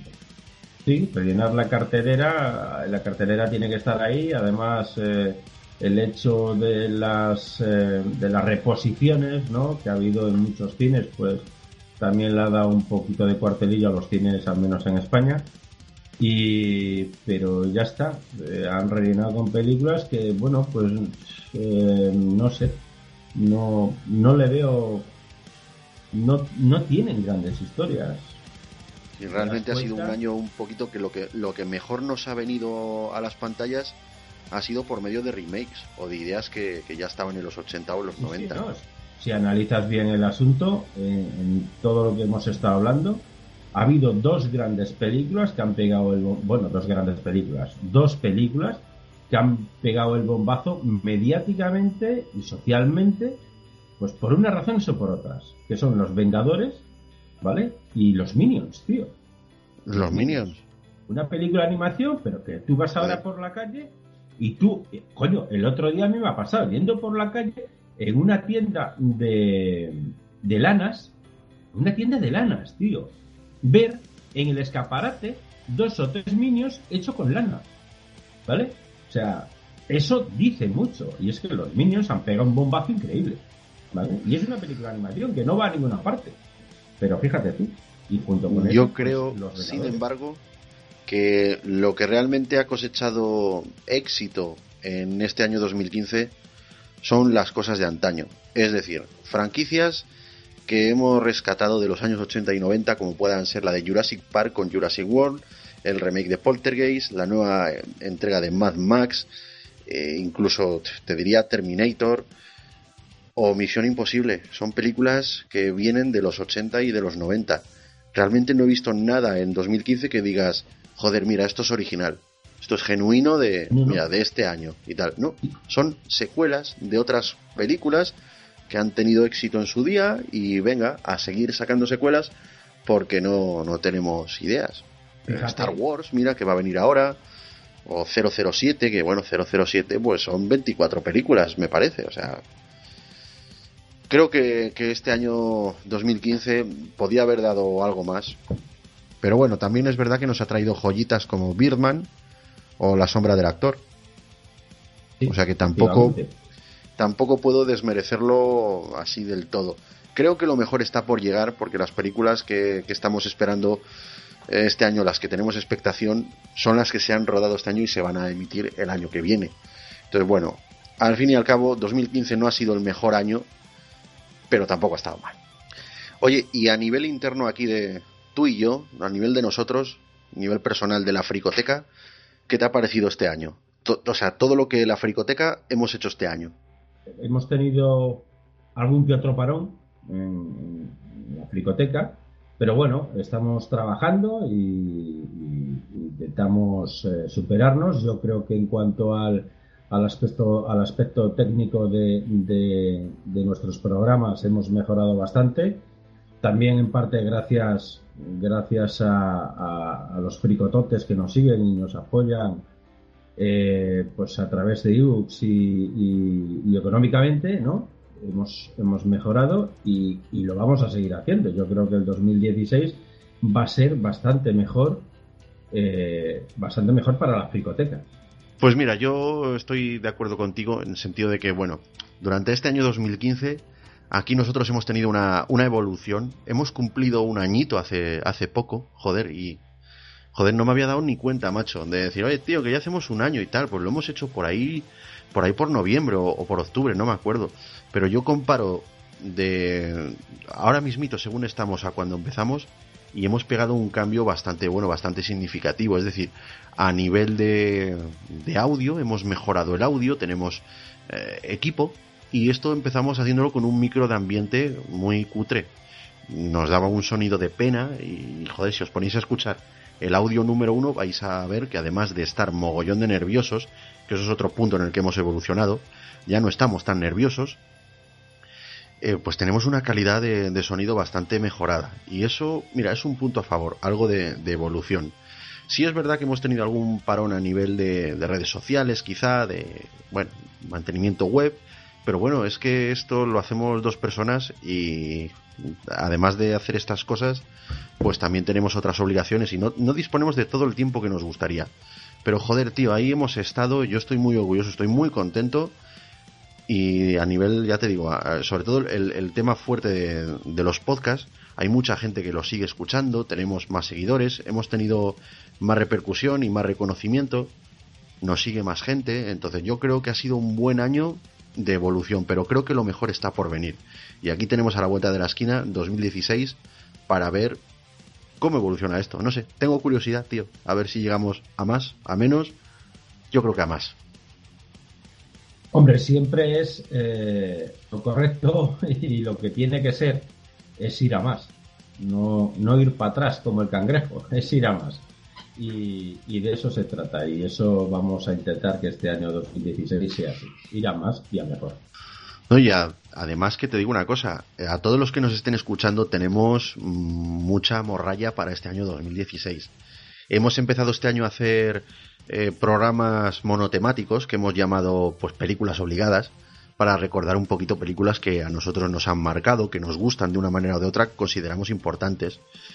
Y este año 2016 van a venir muchas cosas. Vamos, vamos a hacer una segunda parte del programa de frases de cine, porque eso ha tenido mucha, mucha acogida le ha gustado a mucha gente, tío, y, nos han mandado frases, nos han sugerido.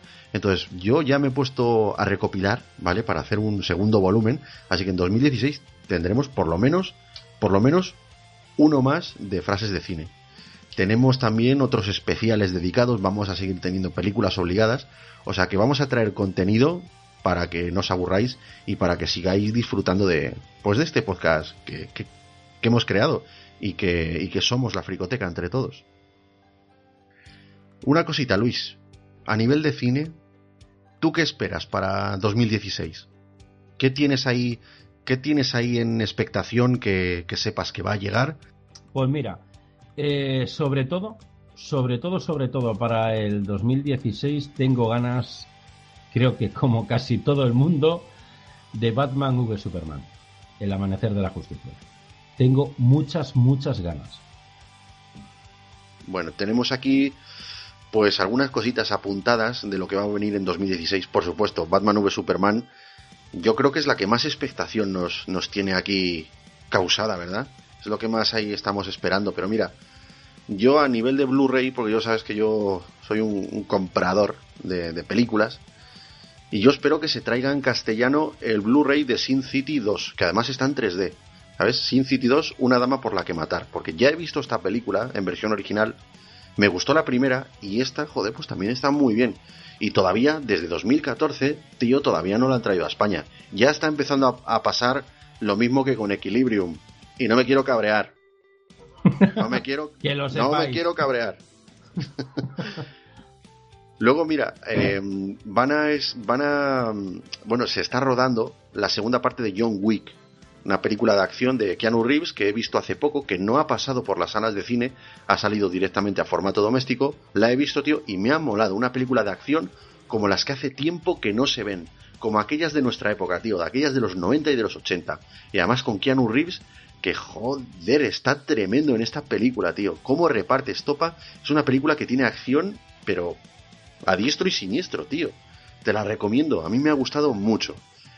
Y espero que para este año 2016 pues tengamos John Wick 2 y que mantenga el listón por lo menos de la primera. Y no sé, joder, ya que estamos hablando de Star Wars, pues supongo que el siguiente episodio de Star Wars se estrenará, digo yo. No, no creo que esperen dos años para y nos lo traigan las próximas navidades. También va a venir X-Men Apocalipsis. ¿Tú de X-Men, tío, tú tienes ganas ya de acabar con X-Men o no? Es que mm, creo que se están liando mucho con X-Men. Es un universo muy grande, ¿eh? Sí, pero mm, eh, no sé, no sé. A ver, yo tengo ganas porque a mí me gusta. A mí me gusta X-Men, ¿vale? Me gusta y me acuerdo de, las tres primeras que vi y, y, a mí me gusta el universo de X-Men, ¿vale?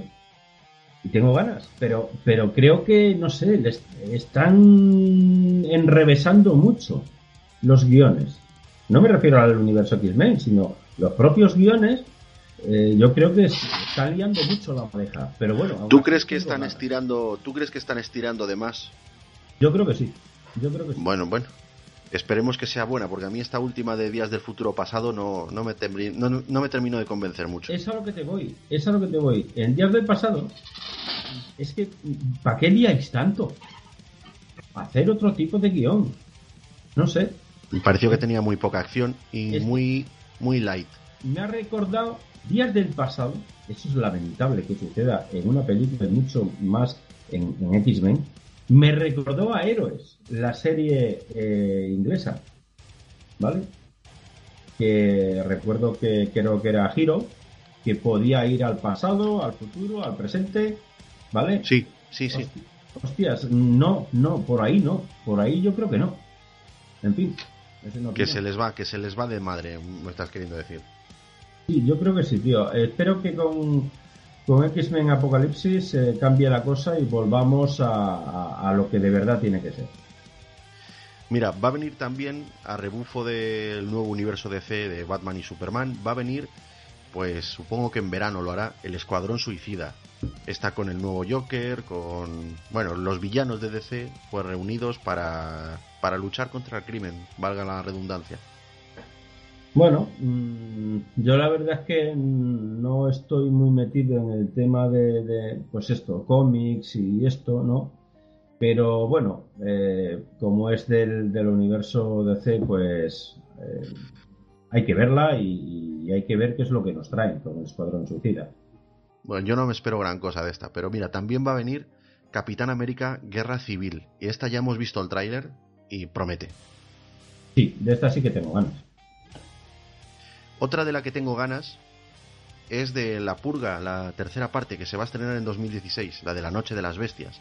No sé si has visto las otras dos, pero las otras dos están muy bien. Es aquella de que una noche al año, pues que el, asesinato es legal. Vi la primera, no he visto la segunda. La segunda está mejor todavía, ¿eh? A mí es que no me pareció. No me pareció tan buena. La idea es muy buena. ¿vale? Pero quizás la forma como lo han abordado no me haya gustado, no sé. Pues bueno, yo espero que esta pues esté a la altura. También va a venir la película de Masacre, Deadpool, otro personaje de Marvel que ya pudimos ver en, X-Men Orígenes, la película de Lobezno, con Ryan Reynolds. Bueno, a ver qué tal está. Ahí sobre todo, eh, a mí me gustaría saber cómo van a unir el personaje de, Masacre de la película de Lobezno con este que son bien diferentes. Pero bueno, la película parece por lo menos que va a ser graciosa y, y entretenida. Yo creo que nos va a gustar mucho. Ryan Reynolds mola. Mola mucho, tío. También se ha empezado ya a anunciar el tráiler de Sulander 2. Esto, esto lo veremos un domingo por la tarde. no sé, a mí la primera me gustó mucho. Bueno, Y yo pues, sí que sí que estoy esperándola. pues tú lo ves el viernes por la noche y yo el domingo por la tarde. Venga, y comentamos. Exacto. También está el tráiler por ahí circulando de la película de Warcraft. No sé si lo has visto. Sí lo he visto y he visto diferentes trailers y me ha gustado y la estoy, eh, eh, o sea, tengo muchas ganas de verla. No, a mí lo, lo que me raya un poquito es que el prota de Vikingos parece que está haciendo el mismo personaje que en la serie. Y no sé, no sé. Creo que lo tengo muy asociado. y no creo que eso sea un punto a favor. Pero bueno, también parece, parece que va a estar chula. Parece una película pues para fricototes, como nosotros. Así que supongo que estará bien. Otra película que va a venir es Dioses de Egipto, dirigida pues por Alex Proyas, director del Cuervo, Dark City, Yo Robot, y está protagonizada por Gerald Butler, el Rey Leónidas. De esta, de esta también hay un tráiler por ahí. También va a venir el remake o la nueva versión de Ben Hur. Pues esta sí que va a crear expectación, sobre todo para mí.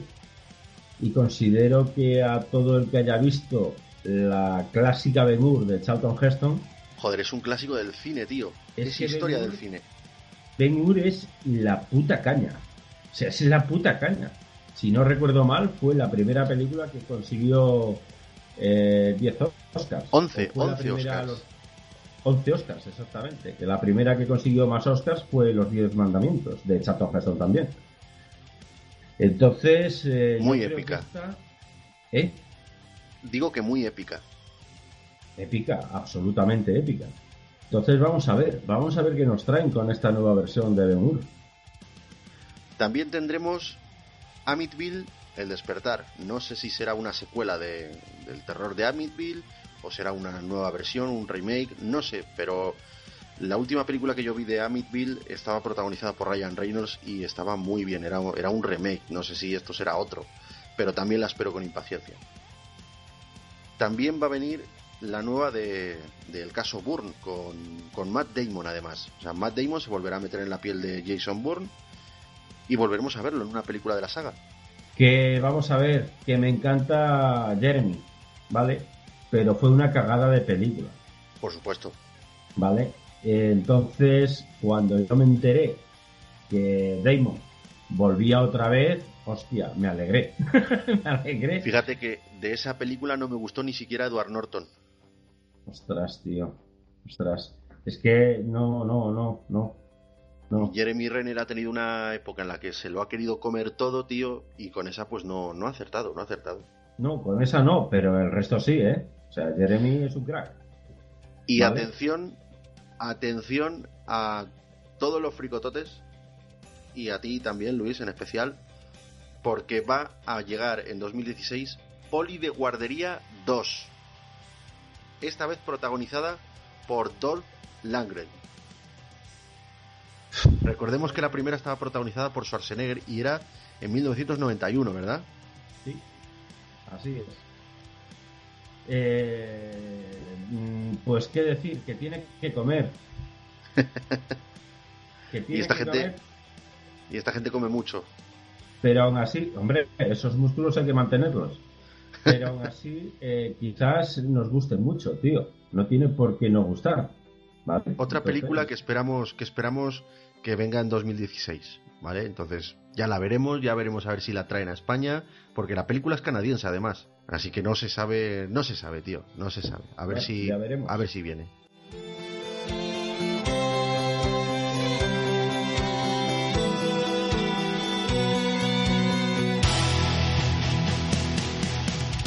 Aquí traigo una sorpresita totalmente improvisada para interactuar con gente fuera del ambiente de estudio. Hemos salido de nuestro búnker por ser estas fechas tan especiales en las que apetece estar bien acompañado. Se nos ha ocurrido visitar un aula de formación profesional, concretamente sobre materia informática. ¿Por qué? Bueno, pues porque se dice que los informáticos, pues que son unos frikis. Entonces, vamos a sondear muy brevemente a la próxima remesa de informáticos para ver cómo vienen de fuertes en, en tema cinéfilo. Espero que os guste esta iniciativa que, que hemos tenido. Aquí os dejo la grabación para que la disfrutéis. Me vais a ir diciendo vuestro nombre, la última película que habéis visto, si os ha gustado y si la recomendáis. Sergio, tengo que decir apellidos. Si quieres. Ah, vale. Moralejo Jambrina. ¿Eh? Apuntad el Facebook. Venga. Eh, yo soy Cintia y la única... ¿Cómo, cómo? Cintia. Eh, la última película que he visto es un poco penosa. Ha sido Hachiko. Y sí, sí me gustó y sí, es bonita. ¿La recomiendas? Sí, si tienes el día sensible, sí. Si no, no. Eh, pues la última que vi. Ah, sí, Carlota. Y. Johnny Depp me gusta bastante, sí. ¿Has visto Black Mass? que ha sido la última? No. ¿No? ¿Te has visto Piratas del Caribe? Sí, todas. ¿Y te gustan? Sí, bastante, las recomiendo todas. Por decir algo. Me llamo Ian Bruña. Última película. Dios mío, ¿qué he hecho para merecerme esto? ¿Te gusta el cine francés? Bueno, está bien. ¿La recomiendas? Sí, la verdad que sí. Es una comedia francesa interesante. Venga, vamos. Se llama Susana, su Snapchat es. me llamo Susana y la última película que he visto ha sido. mm, La de, uy, solo me la sé en inglés, ¿cómo se llama? Los Juegos del Hambre, la última. Ah, Sin Sajo, la de Sin Sajo. Y sí, la recomiendo, me gusta mucho. Eh, mi nombre es Miguel Ángel. Eh, la última película que he visto ha sido Star Wars, El Poder de la Fuerza. O El Despertar de la Fuerza, perdón. Y la recomiendo, pero hay algunas cosas por ahí que, que tienen su aquel. No, está muy bien. No, Eh, me llamo Rafael y la última película que he visto son Los Cuatro Fantásticos y no me ha gustado mucho. Vale, os voy a hacer una serie de preguntitas, ¿vale? Porque tenemos un programa especial que se llama Frases de Cine. No sé si lo conocéis. Entonces yo voy a citar el encabezamiento de unas frases de cine que son así un poquito conocidas y vosotros tenéis que acabar la frase, si la sabéis, ¿vale? O sea, si yo digo, la vida es como una caja de bombones, Nunca sabes lo que te va a tocar. Mamá siempre decía, la vida es como una caja de bombones. Nunca sabes lo que te va a tocar. Ay, muy bien, muy bien. Sí, señor. Un gran poder conlleva Una gran responsabilidad de Spider-Man. Recuerda que un gran poder conlleva una gran responsabilidad. Vamos bien, vamos bien. A ver, esta es un poquito igual, un poquito más difícil. Todos esos momentos se perderán en el tiempo como lágrimas. En el pasado. No. A ver, a ver. Acércate por aquí, profe. Sí, señor, dinos esa frase acá al completo. Venga, todos esos momentos. Empezaba algo de Orión. Todos esos momentos se perderán en el tiempo. Como lágrimas en la lluvia. Esos momentos se perderán en el tiempo.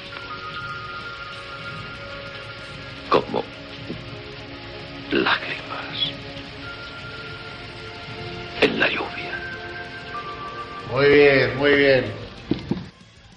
¿Tonto es el que hace? Tonterías. De Forrest Gump. Solo que eres tonto. Tonto es el que hace tonterías, señora Blue. Supongo. Ya sabes, ¿eh? Puede que nos quiten la vida, pero jamás nos quitarán. La esperanza. La ilusión. Uy. El dinero. Repite, repite. Eh, podrán quitarnos la vida, pero jamás nos quitarán la libertad. Puede que nos quiten la vida, pero jamás nos quitarán la libertad. Muy bien, un aplauso, joder, por este chaval. Vale, este es para toda la clase. Si os digo, espartanos, ¿cuál es vuestro oficio? ¡Espartanos! ¿Cuál es vuestro oficio?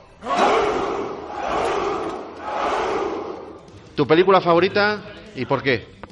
¿Quién quiere? Star Wars. la amenaza fantasma. ¿Y por qué? ¿Por qué esa? ¿Por qué concretamente esa y no el retorno del Jedi? Porque me gusta mucho la carrera de vainas. Directamente. Sí, señor, me has convencido, ¿eh? ¿Quién más? ¿Película favorita y por qué? que me concentro en lo mismo, casi Star Wars, yo que sé, Fast and Furious. En general, así trilogías conocidas, como. ¿Quién os mola más, Superman o Batman? Batman. Batman. Batman. Batman. Decirlo un poquito más alto. Batman. Batman. Ahí estamos. ¿De qué color es Yoda? Verde. Verde. Azul. Y si eres daltónico rojo. Esa me te la haces, güey. ¿Quién es Sheldon Cooper? Sheldon- The Big Bang Theory. El friki de Big Bang. El friki no. Físico cuántico. Sí, señor. No, no, no. Com- complétanoslo. Físico cuántico que se dedica a divagar de la vida sobre fórmulas del mundo y el universo. Al tío, perfecto, perfecto. Si cojo un DeLorean y le pongo un condensador de flujo, me pongo la carretera a 140 kilómetros por hora, ¿qué ocurre? Viajas Viajas al en el tiempo. al pasado. No tiene por qué ser al pasado, ¿eh? Viajas en el tiempo.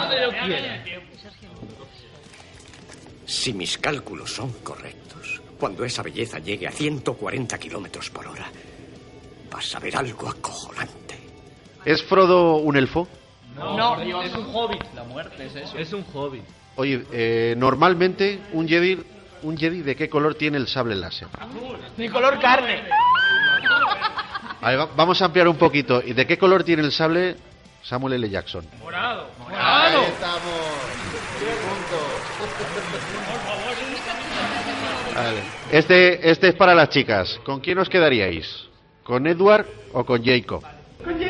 Con ninguno. Tú eres de las mías.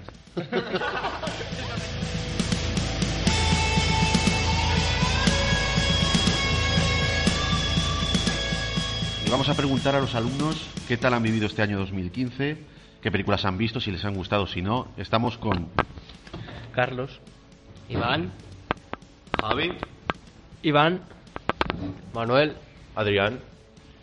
Bueno, pues decidme, ¿qué películas habéis visto este año? ¿Cuál ha sido la gran sorpresa o la mayor expectativa que teníais para 2015?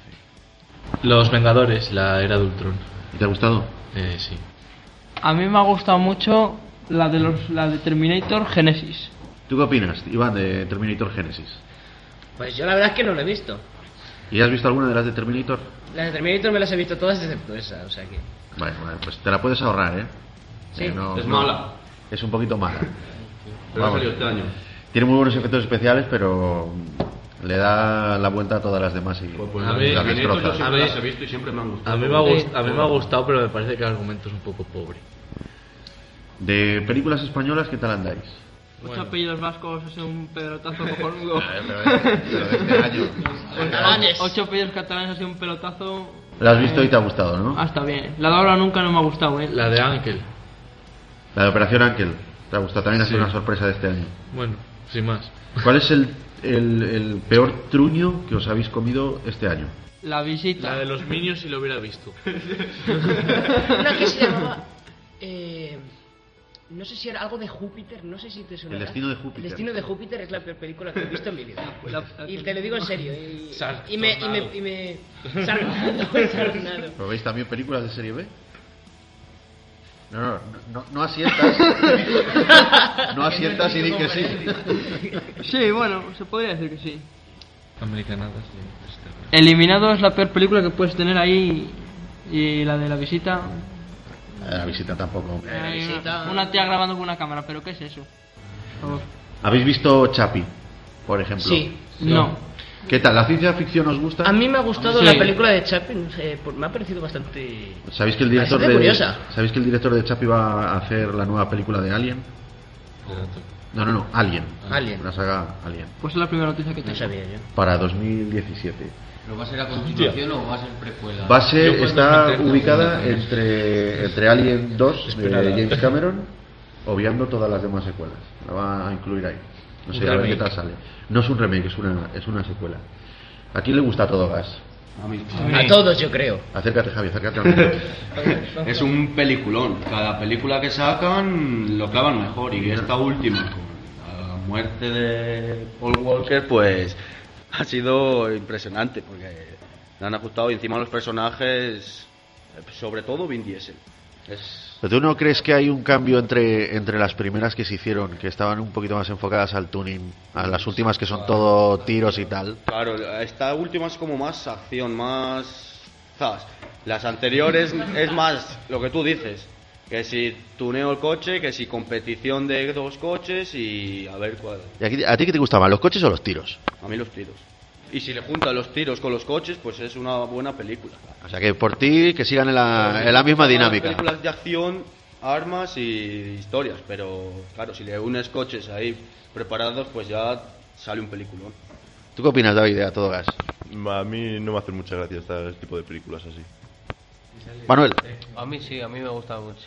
Lo que pasa que me gustaría más que fuera como las primeras. Un poquito más con el rollo del tuning y estas cositas, ¿no? Sí, eso es lo que es a todo gas. Pero tienen que renovar, en plan, porque no pueden hacer todas las películas tuneando ahí los coches y tuneando los coches, porque si no, claro, se hace muy... Pues es un poquito lo que pasó, que ha pasado de ser una película de tuning a G.I. Joe. Ha metido demasiada acción, yo creo, Sí, ya. sí. Para mi gusto, sí. ¿Y creéis que en la número 8 pondrán también a Paul Walker o creéis que va a ser mucho gasto de dinero para hacerlo por, por CGI? Creo que ya les digo salir demasiado. Igual, igual es más barato resucitarlo, ¿eh? Bueno, los hermanos que tiene de ahí podrán tirar. Vale, ¿cuál es la película, Iván, que de, de este año que has ido a ver al cine y que ha salido disgustadísimo y no me vale la visita, que esa, no- eh, con esa hemos pecado todos? La de ahora o nunca. Ahora nunca, ¿cuál era? Que no me acuerdo. Una españolada. No me digas más. ¿Os ha gustado Mad Max? Mm, No lo conozco. No la he visto, pero sí he visto lo que viene siendo los trailers y me parece un poco extraña. Ah, Una pregunta, ¿habéis visto las películas antiguas de Mad Max, de Mel Gibson? No, yo creo que la Bueno, o sea que no. A mí la verdad es que me suena bastante, pero no me acuerdo ahora mismo. Pero me parecen unas películas muy... Dwayne Johnson, aparte de, de A Todo Gas, también ha hecho una película de catástrofes este año, la de San Andrés, ¿la habéis visto? Yo sí. ¿Cuántas películas en 3D habéis visto este año? ¿Pero qué pasa? ¿Que no os gusta el 3D o qué? Es que es más caro. ¿Verdad que es caro? es que es más caro. Me quedo en el HD. Seguro que si es porno, más de una vería. Por probar. Películas de superhéroes. ¿Qué películas de superhéroes habéis visto este año? Vengadores, como dije antes. Ah. Eh, Ant-Man. ¿Y te ha gustado? Eh, sí, la verdad es que sí. ¿Incluirías Ant-Man dentro de la nueva película de los Vengadores? Bueno, de la próxima. No. No. O sea, que no te ha gustado tanto como para darle más Sí, cancha. me ha gustado, pero incluiría personajes como por ejemplo Spider-Man, pero no están. Los Cuatro Fantásticos. No la he visto. Quería verla, pero no la he visto. ¿Tú sí la viste? sí. Al meter ya la nueva generación de, de actores y todo, ha cambiado mucho, le ha dado un nuevo aire a toda la Yo película. la nueva no he visto. Vi cuando hace años sacaron la primera y sí estaba bien. Las dos. Acércate, acércate. Eh, hola, soy José y yo esa la he visto y me ha parecido malísima, sinceramente. Venga- O sea, perdón, la de los Cuatro Fantásticos, me ha parecido malísima. O sea, se tira muchísimo tiempo la película preparando el escenario ahí y luego la acción es que igual pasan tres minutos y medios. ¿Os gusta Star Wars? No he visto ni una. Ni una. Ni una de las sagas he visto. He visto la primera cuatro veces y las demás ninguna. Bueno, pues eso está muy mal, ¿eh?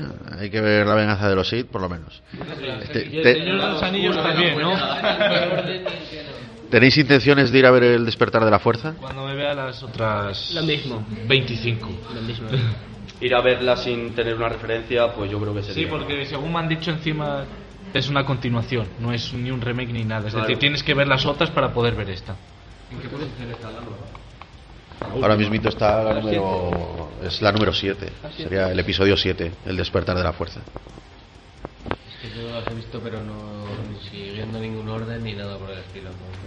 Bueno, en cuanto a cine, 2015, ¿qué os ha parecido? ¿Ha estado bien? ¿Ha sido interesante? ¿Ha traído cosas buenas, cosas malas o ha sido pasable? Pues según me doy cuenta, según avanza de cine, o sea, de este año sobre todo para adelante, como que se están acabando argumentos y películas y están sacando remakes de películas antiguas para cosas nuevas, por ejemplo, antes de Terminator, de Jurassic Park, pero según he visto el año que viene también van a sacar Tarzán, un montón de películas. Buscando a Nemo. Sí, sí, Eh, buscando a Nemo. películas de hace años, pero ya metidas en la Como- actualidad. Sí, como que ya intentan, renovar- como que intentan hacernos sentir nostalgia. Vamos, que, que de originalidad ya hay muy poco. Se tira de 90, de 80. Como que quieren sacarnos la nostalgia o tocarnos la fibra de los recuerdos y ya está. Para 2016, ¿tenéis alguna, alguna pretensión, alguna película que estéis esperando especialmente? Deadpool. Sí, Deadpool. Sí, yo también la de Warcraft. Yo la de Una X-Men- nueva la de de X-Men. Esa, es- esa estaría de puta madre. Tendría que sacarla. ¿Y de Batman v Superman no tenéis expectativa? No, la verdad. Es una, es, un- es una peli que nunca me ha llamado. ¿No te gustó El Hombre de Acero? No, no la he visto siquiera. No He visto. visto las de Caballero Oscuro, pero el Hombre de Acero no. Me pareció que llamar a una película de Superman El Hombre de Acero, no. Es que Superman es el Hombre de Acero y Batman es el Caballero Oscuro, tío. Eso es otra caballo, rey. A mí la historia me, gust- me gustaría ver una película de Rambo. Es que yo me las he visto más veces. Es- de, de- de pequeño me las veía. La que hicieron en, en 2007, 2008, esa estuvo, estuvo de puta madre. Bueno, pues ahora cada uno yo quiero que cojáis y recomendéis una película a los fricototes que nos están escuchando. Da igual que sea de este año, de un año anterior De hace mil años. o de hace, de hace mil años, seguro que serían muy interesantes. Así que vais a coger y a recomendar una película y a decir por qué la recomendáis. ¿Vale? Venga. Yo recomiendo la película de Jurassic World, que quitando que siempre siguen los mismos estereotipos del dinosaurio malo se acaba escapando y tal, pues con los gra- con, los efectos especiales nuevos que le han metido y demás, yo creo que ha quedado una película bastante buena. Es entretenida. A mí, pues, como dije antes, me gusta la acción, pero película de que he recomendado siempre es la de Ali G. O una de las otras es la de How High. La de Buen Rollito. Son dos películas que te pones a verlas y aunque no te guste lo que hacen o tal, te partes el culo de risa. Son también. que tenían que sacar una nueva porque encima el actor de Ali G lo hace clavado. Tiene mucho que ver el doblaje de Goma Espuma, ¿eh? Que, que yo, que yo, yo la he visto en versión original, macho, y... Yo recomiendo la película de Hit por la escena del tiroteo. La escena del tiroteo a la salida del banco. Eh, yo la primera o la segunda de Austin Power. Es que lo que yo me he reído con esas pelis es que no es normal. Es un descojón en toda regla. Yo quiero recomendar la película de Gladiator, que eso es un, un peliculón muy grande. Y la banda sonora y Russell Crowe haciendo de, del espartano lo hace perfecto.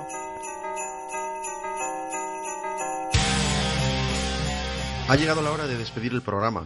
Nosotros lo hemos pasado muy bien haciéndolo y esperamos que ese buen rollito que aquí tenemos pues también nos haya llegado a vosotros. Por cierto, esto que estáis escuchando de fondo son unos villancicos populares interpretados por el grupo de metalcore August Boone Red, que podéis encontrar en el álbum de estudio Sledding Hills a Holiday Album del año 2012. Y nuevamente desde aquí os agradecemos pues, enormemente vuestros likes, vuestros comentarios, vuestros emails y vuestros audio comentarios, porque nos motivan mucho pues, a la hora de ponernos en marcha con este proyecto. Vale, esto de los podcasts para nosotros que somos muy, muy modestitos, pues nos motiva, nos motiva y nos hacen querer hacer otro programa y otro y otro. Gracias también a los que colaboráis con la Fricoteca mediante vuestras donaciones de PayPal. Eso es importantísimo porque gracias a ello tenemos mejor calidad de sonido. Lo, lo, que hemos comentado antes, hemos evolucionado y esto ha sido gracias a vuestras donaciones. Los que nos escuchan desde los primeros programas lo saben bien, porque hay una diferencia enorme de la calidad de entonces con, la calidad que tenemos ahora, que no es que sea extraordinaria, pero se nota una mejoría considerable. Y por último, pero no menos importante, gracias a todas las voces que durante este año han formado parte de este podcast. Me refiero a los que han estado activamente haciendo este programa con nosotros, como son Shuko, Rodri, Yelko, Miki y especialmente a ti Luis, que eres mi compañero de batalla, tío, y que te echo mucho de menos cuando no estás. Siempre es un placeraco tenerte como compañero, ¿vale? Y joder, yo noto mogollón cuando me faltas, tío, así que procura no faltarme mucho. Así que nada, te dejo tranquilamente que despidas el año a todos nuestros fricototes y de paso recuérdales cómo pueden contactar con nosotros. Bueno, eh, como siempre eh, te digo, cuando me dices estas cosas tan bonitas, corazón, es un placeraco, es un placeraco formar equipo contigo y, hacer estos programas para este podcast que tenemos en común y, bien hallado siempre, obviamente. En cuanto a, a, las redes sociales, pues bueno, pueden eh, ponerse en contacto con nosotros y escuchar nuestro podcast a través de ebooks en la Fricoteca. Eh, como siempre decimos, recordamos que la Fricoteca, cuando busquéis, pues Fricoteca, las dos con K, con K de kilo. El email de la fricoteca es la fricoteca arroba lafricoteca.es para cualquier correo que nos queráis enviar, ¿vale? Podéis también encontrarnos en Facebook, en la fricoteca fricototes, en Google más, la fricoteca, y en Twitter, arroba la fricoteca. Y por supuesto, nuestra web, lafricoteca.es.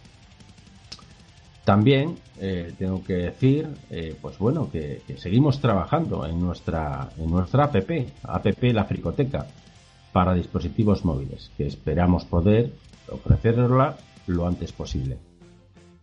Y todos nuestros audios estarán pronto disponibles en nuestro canal de YouTube. Además, estamos trabajando para poder ofreceros también los, los audios en YouTube con subtítulos para personas con discapacidad. De todas estas cosas os seguiremos informando, obviamente. Y como bien has dicho antes, Iñaki, muchas gracias a todos por vuestras donaciones y por vuestro apoyo. A quienes quieran seguir colaborando, pues ya sabéis, podéis hacerlo mediante PayPal a través de ebooks.com. Y nada, eh, pues eh, deciros a todos que ha sido un placeraco estar aquí, hacer el programa y eh, hacer que os lo paséis bien, aunque solo sea un ratillo. Feliz año nuevo a todos. Hasta el próximo programa. Feliz año nuevo para ti también, Luis. Yo, como ya sabéis, soy Iñaki Sánchez. Gracias a todos por elegir la fricoteca. Os deseo que tengáis unas muy felices fiestas, una buena entrada y salida de año. Nosotros nos vemos en el siguiente programa. ¡Feliz Navidad, fricototes! ¿Y cómo ha pasado? Ha pasado porque es Nochebuena. Así ha sido. No estoy loco. Es Nochebuena, es. Es la única noche del año en la que todos somos más bondadosos y. y sonreímos más fácilmente. Y, y estamos dispuestos a compartirlo todo. Durante unas horas, en todo el año, nos comportamos como la persona que siempre hemos querido ser. Es. es un milagro. Les aseguro que es como un milagro, porque ocurre cada Nochebuena. Y si dejan pasar este milagro, arderán por ello. Sé de lo que estoy hablando. Tienen que hacer algo, tienen que arriesgarse, tienen que participar. Hay gente que tiene problemas para conseguir que se produzca el milagro. Hay gente que no puede comer, que, que pasa frío. Podrían salir y saludar a esa gente, podrían sacar una manta del armario y dársela. Podrían preparar unos bocadillos y decir, aquí tenéis. Ah, ahora lo entiendo.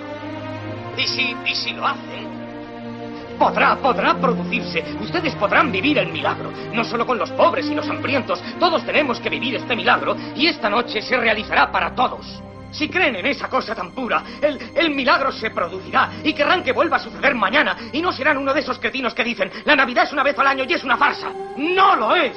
Puede producirse cada día, solo es preciso que lo sientan. Y si les gusta y lo quieren, cada vez querrán más. Querrán sentirlo cada día de su vida. Y les puede suceder. Yo, yo creo en ello ahora. Creo que me ocurrirá a mí y estoy preparado. Oh, es, es estupendo. Es maravilloso. Me siento mucho mejor de lo que me había sentido en mucho tiempo. Estoy, estoy preparado. Una feliz Navidad para todos. Mira, mira. ¿Me olvidé de algo, amigo?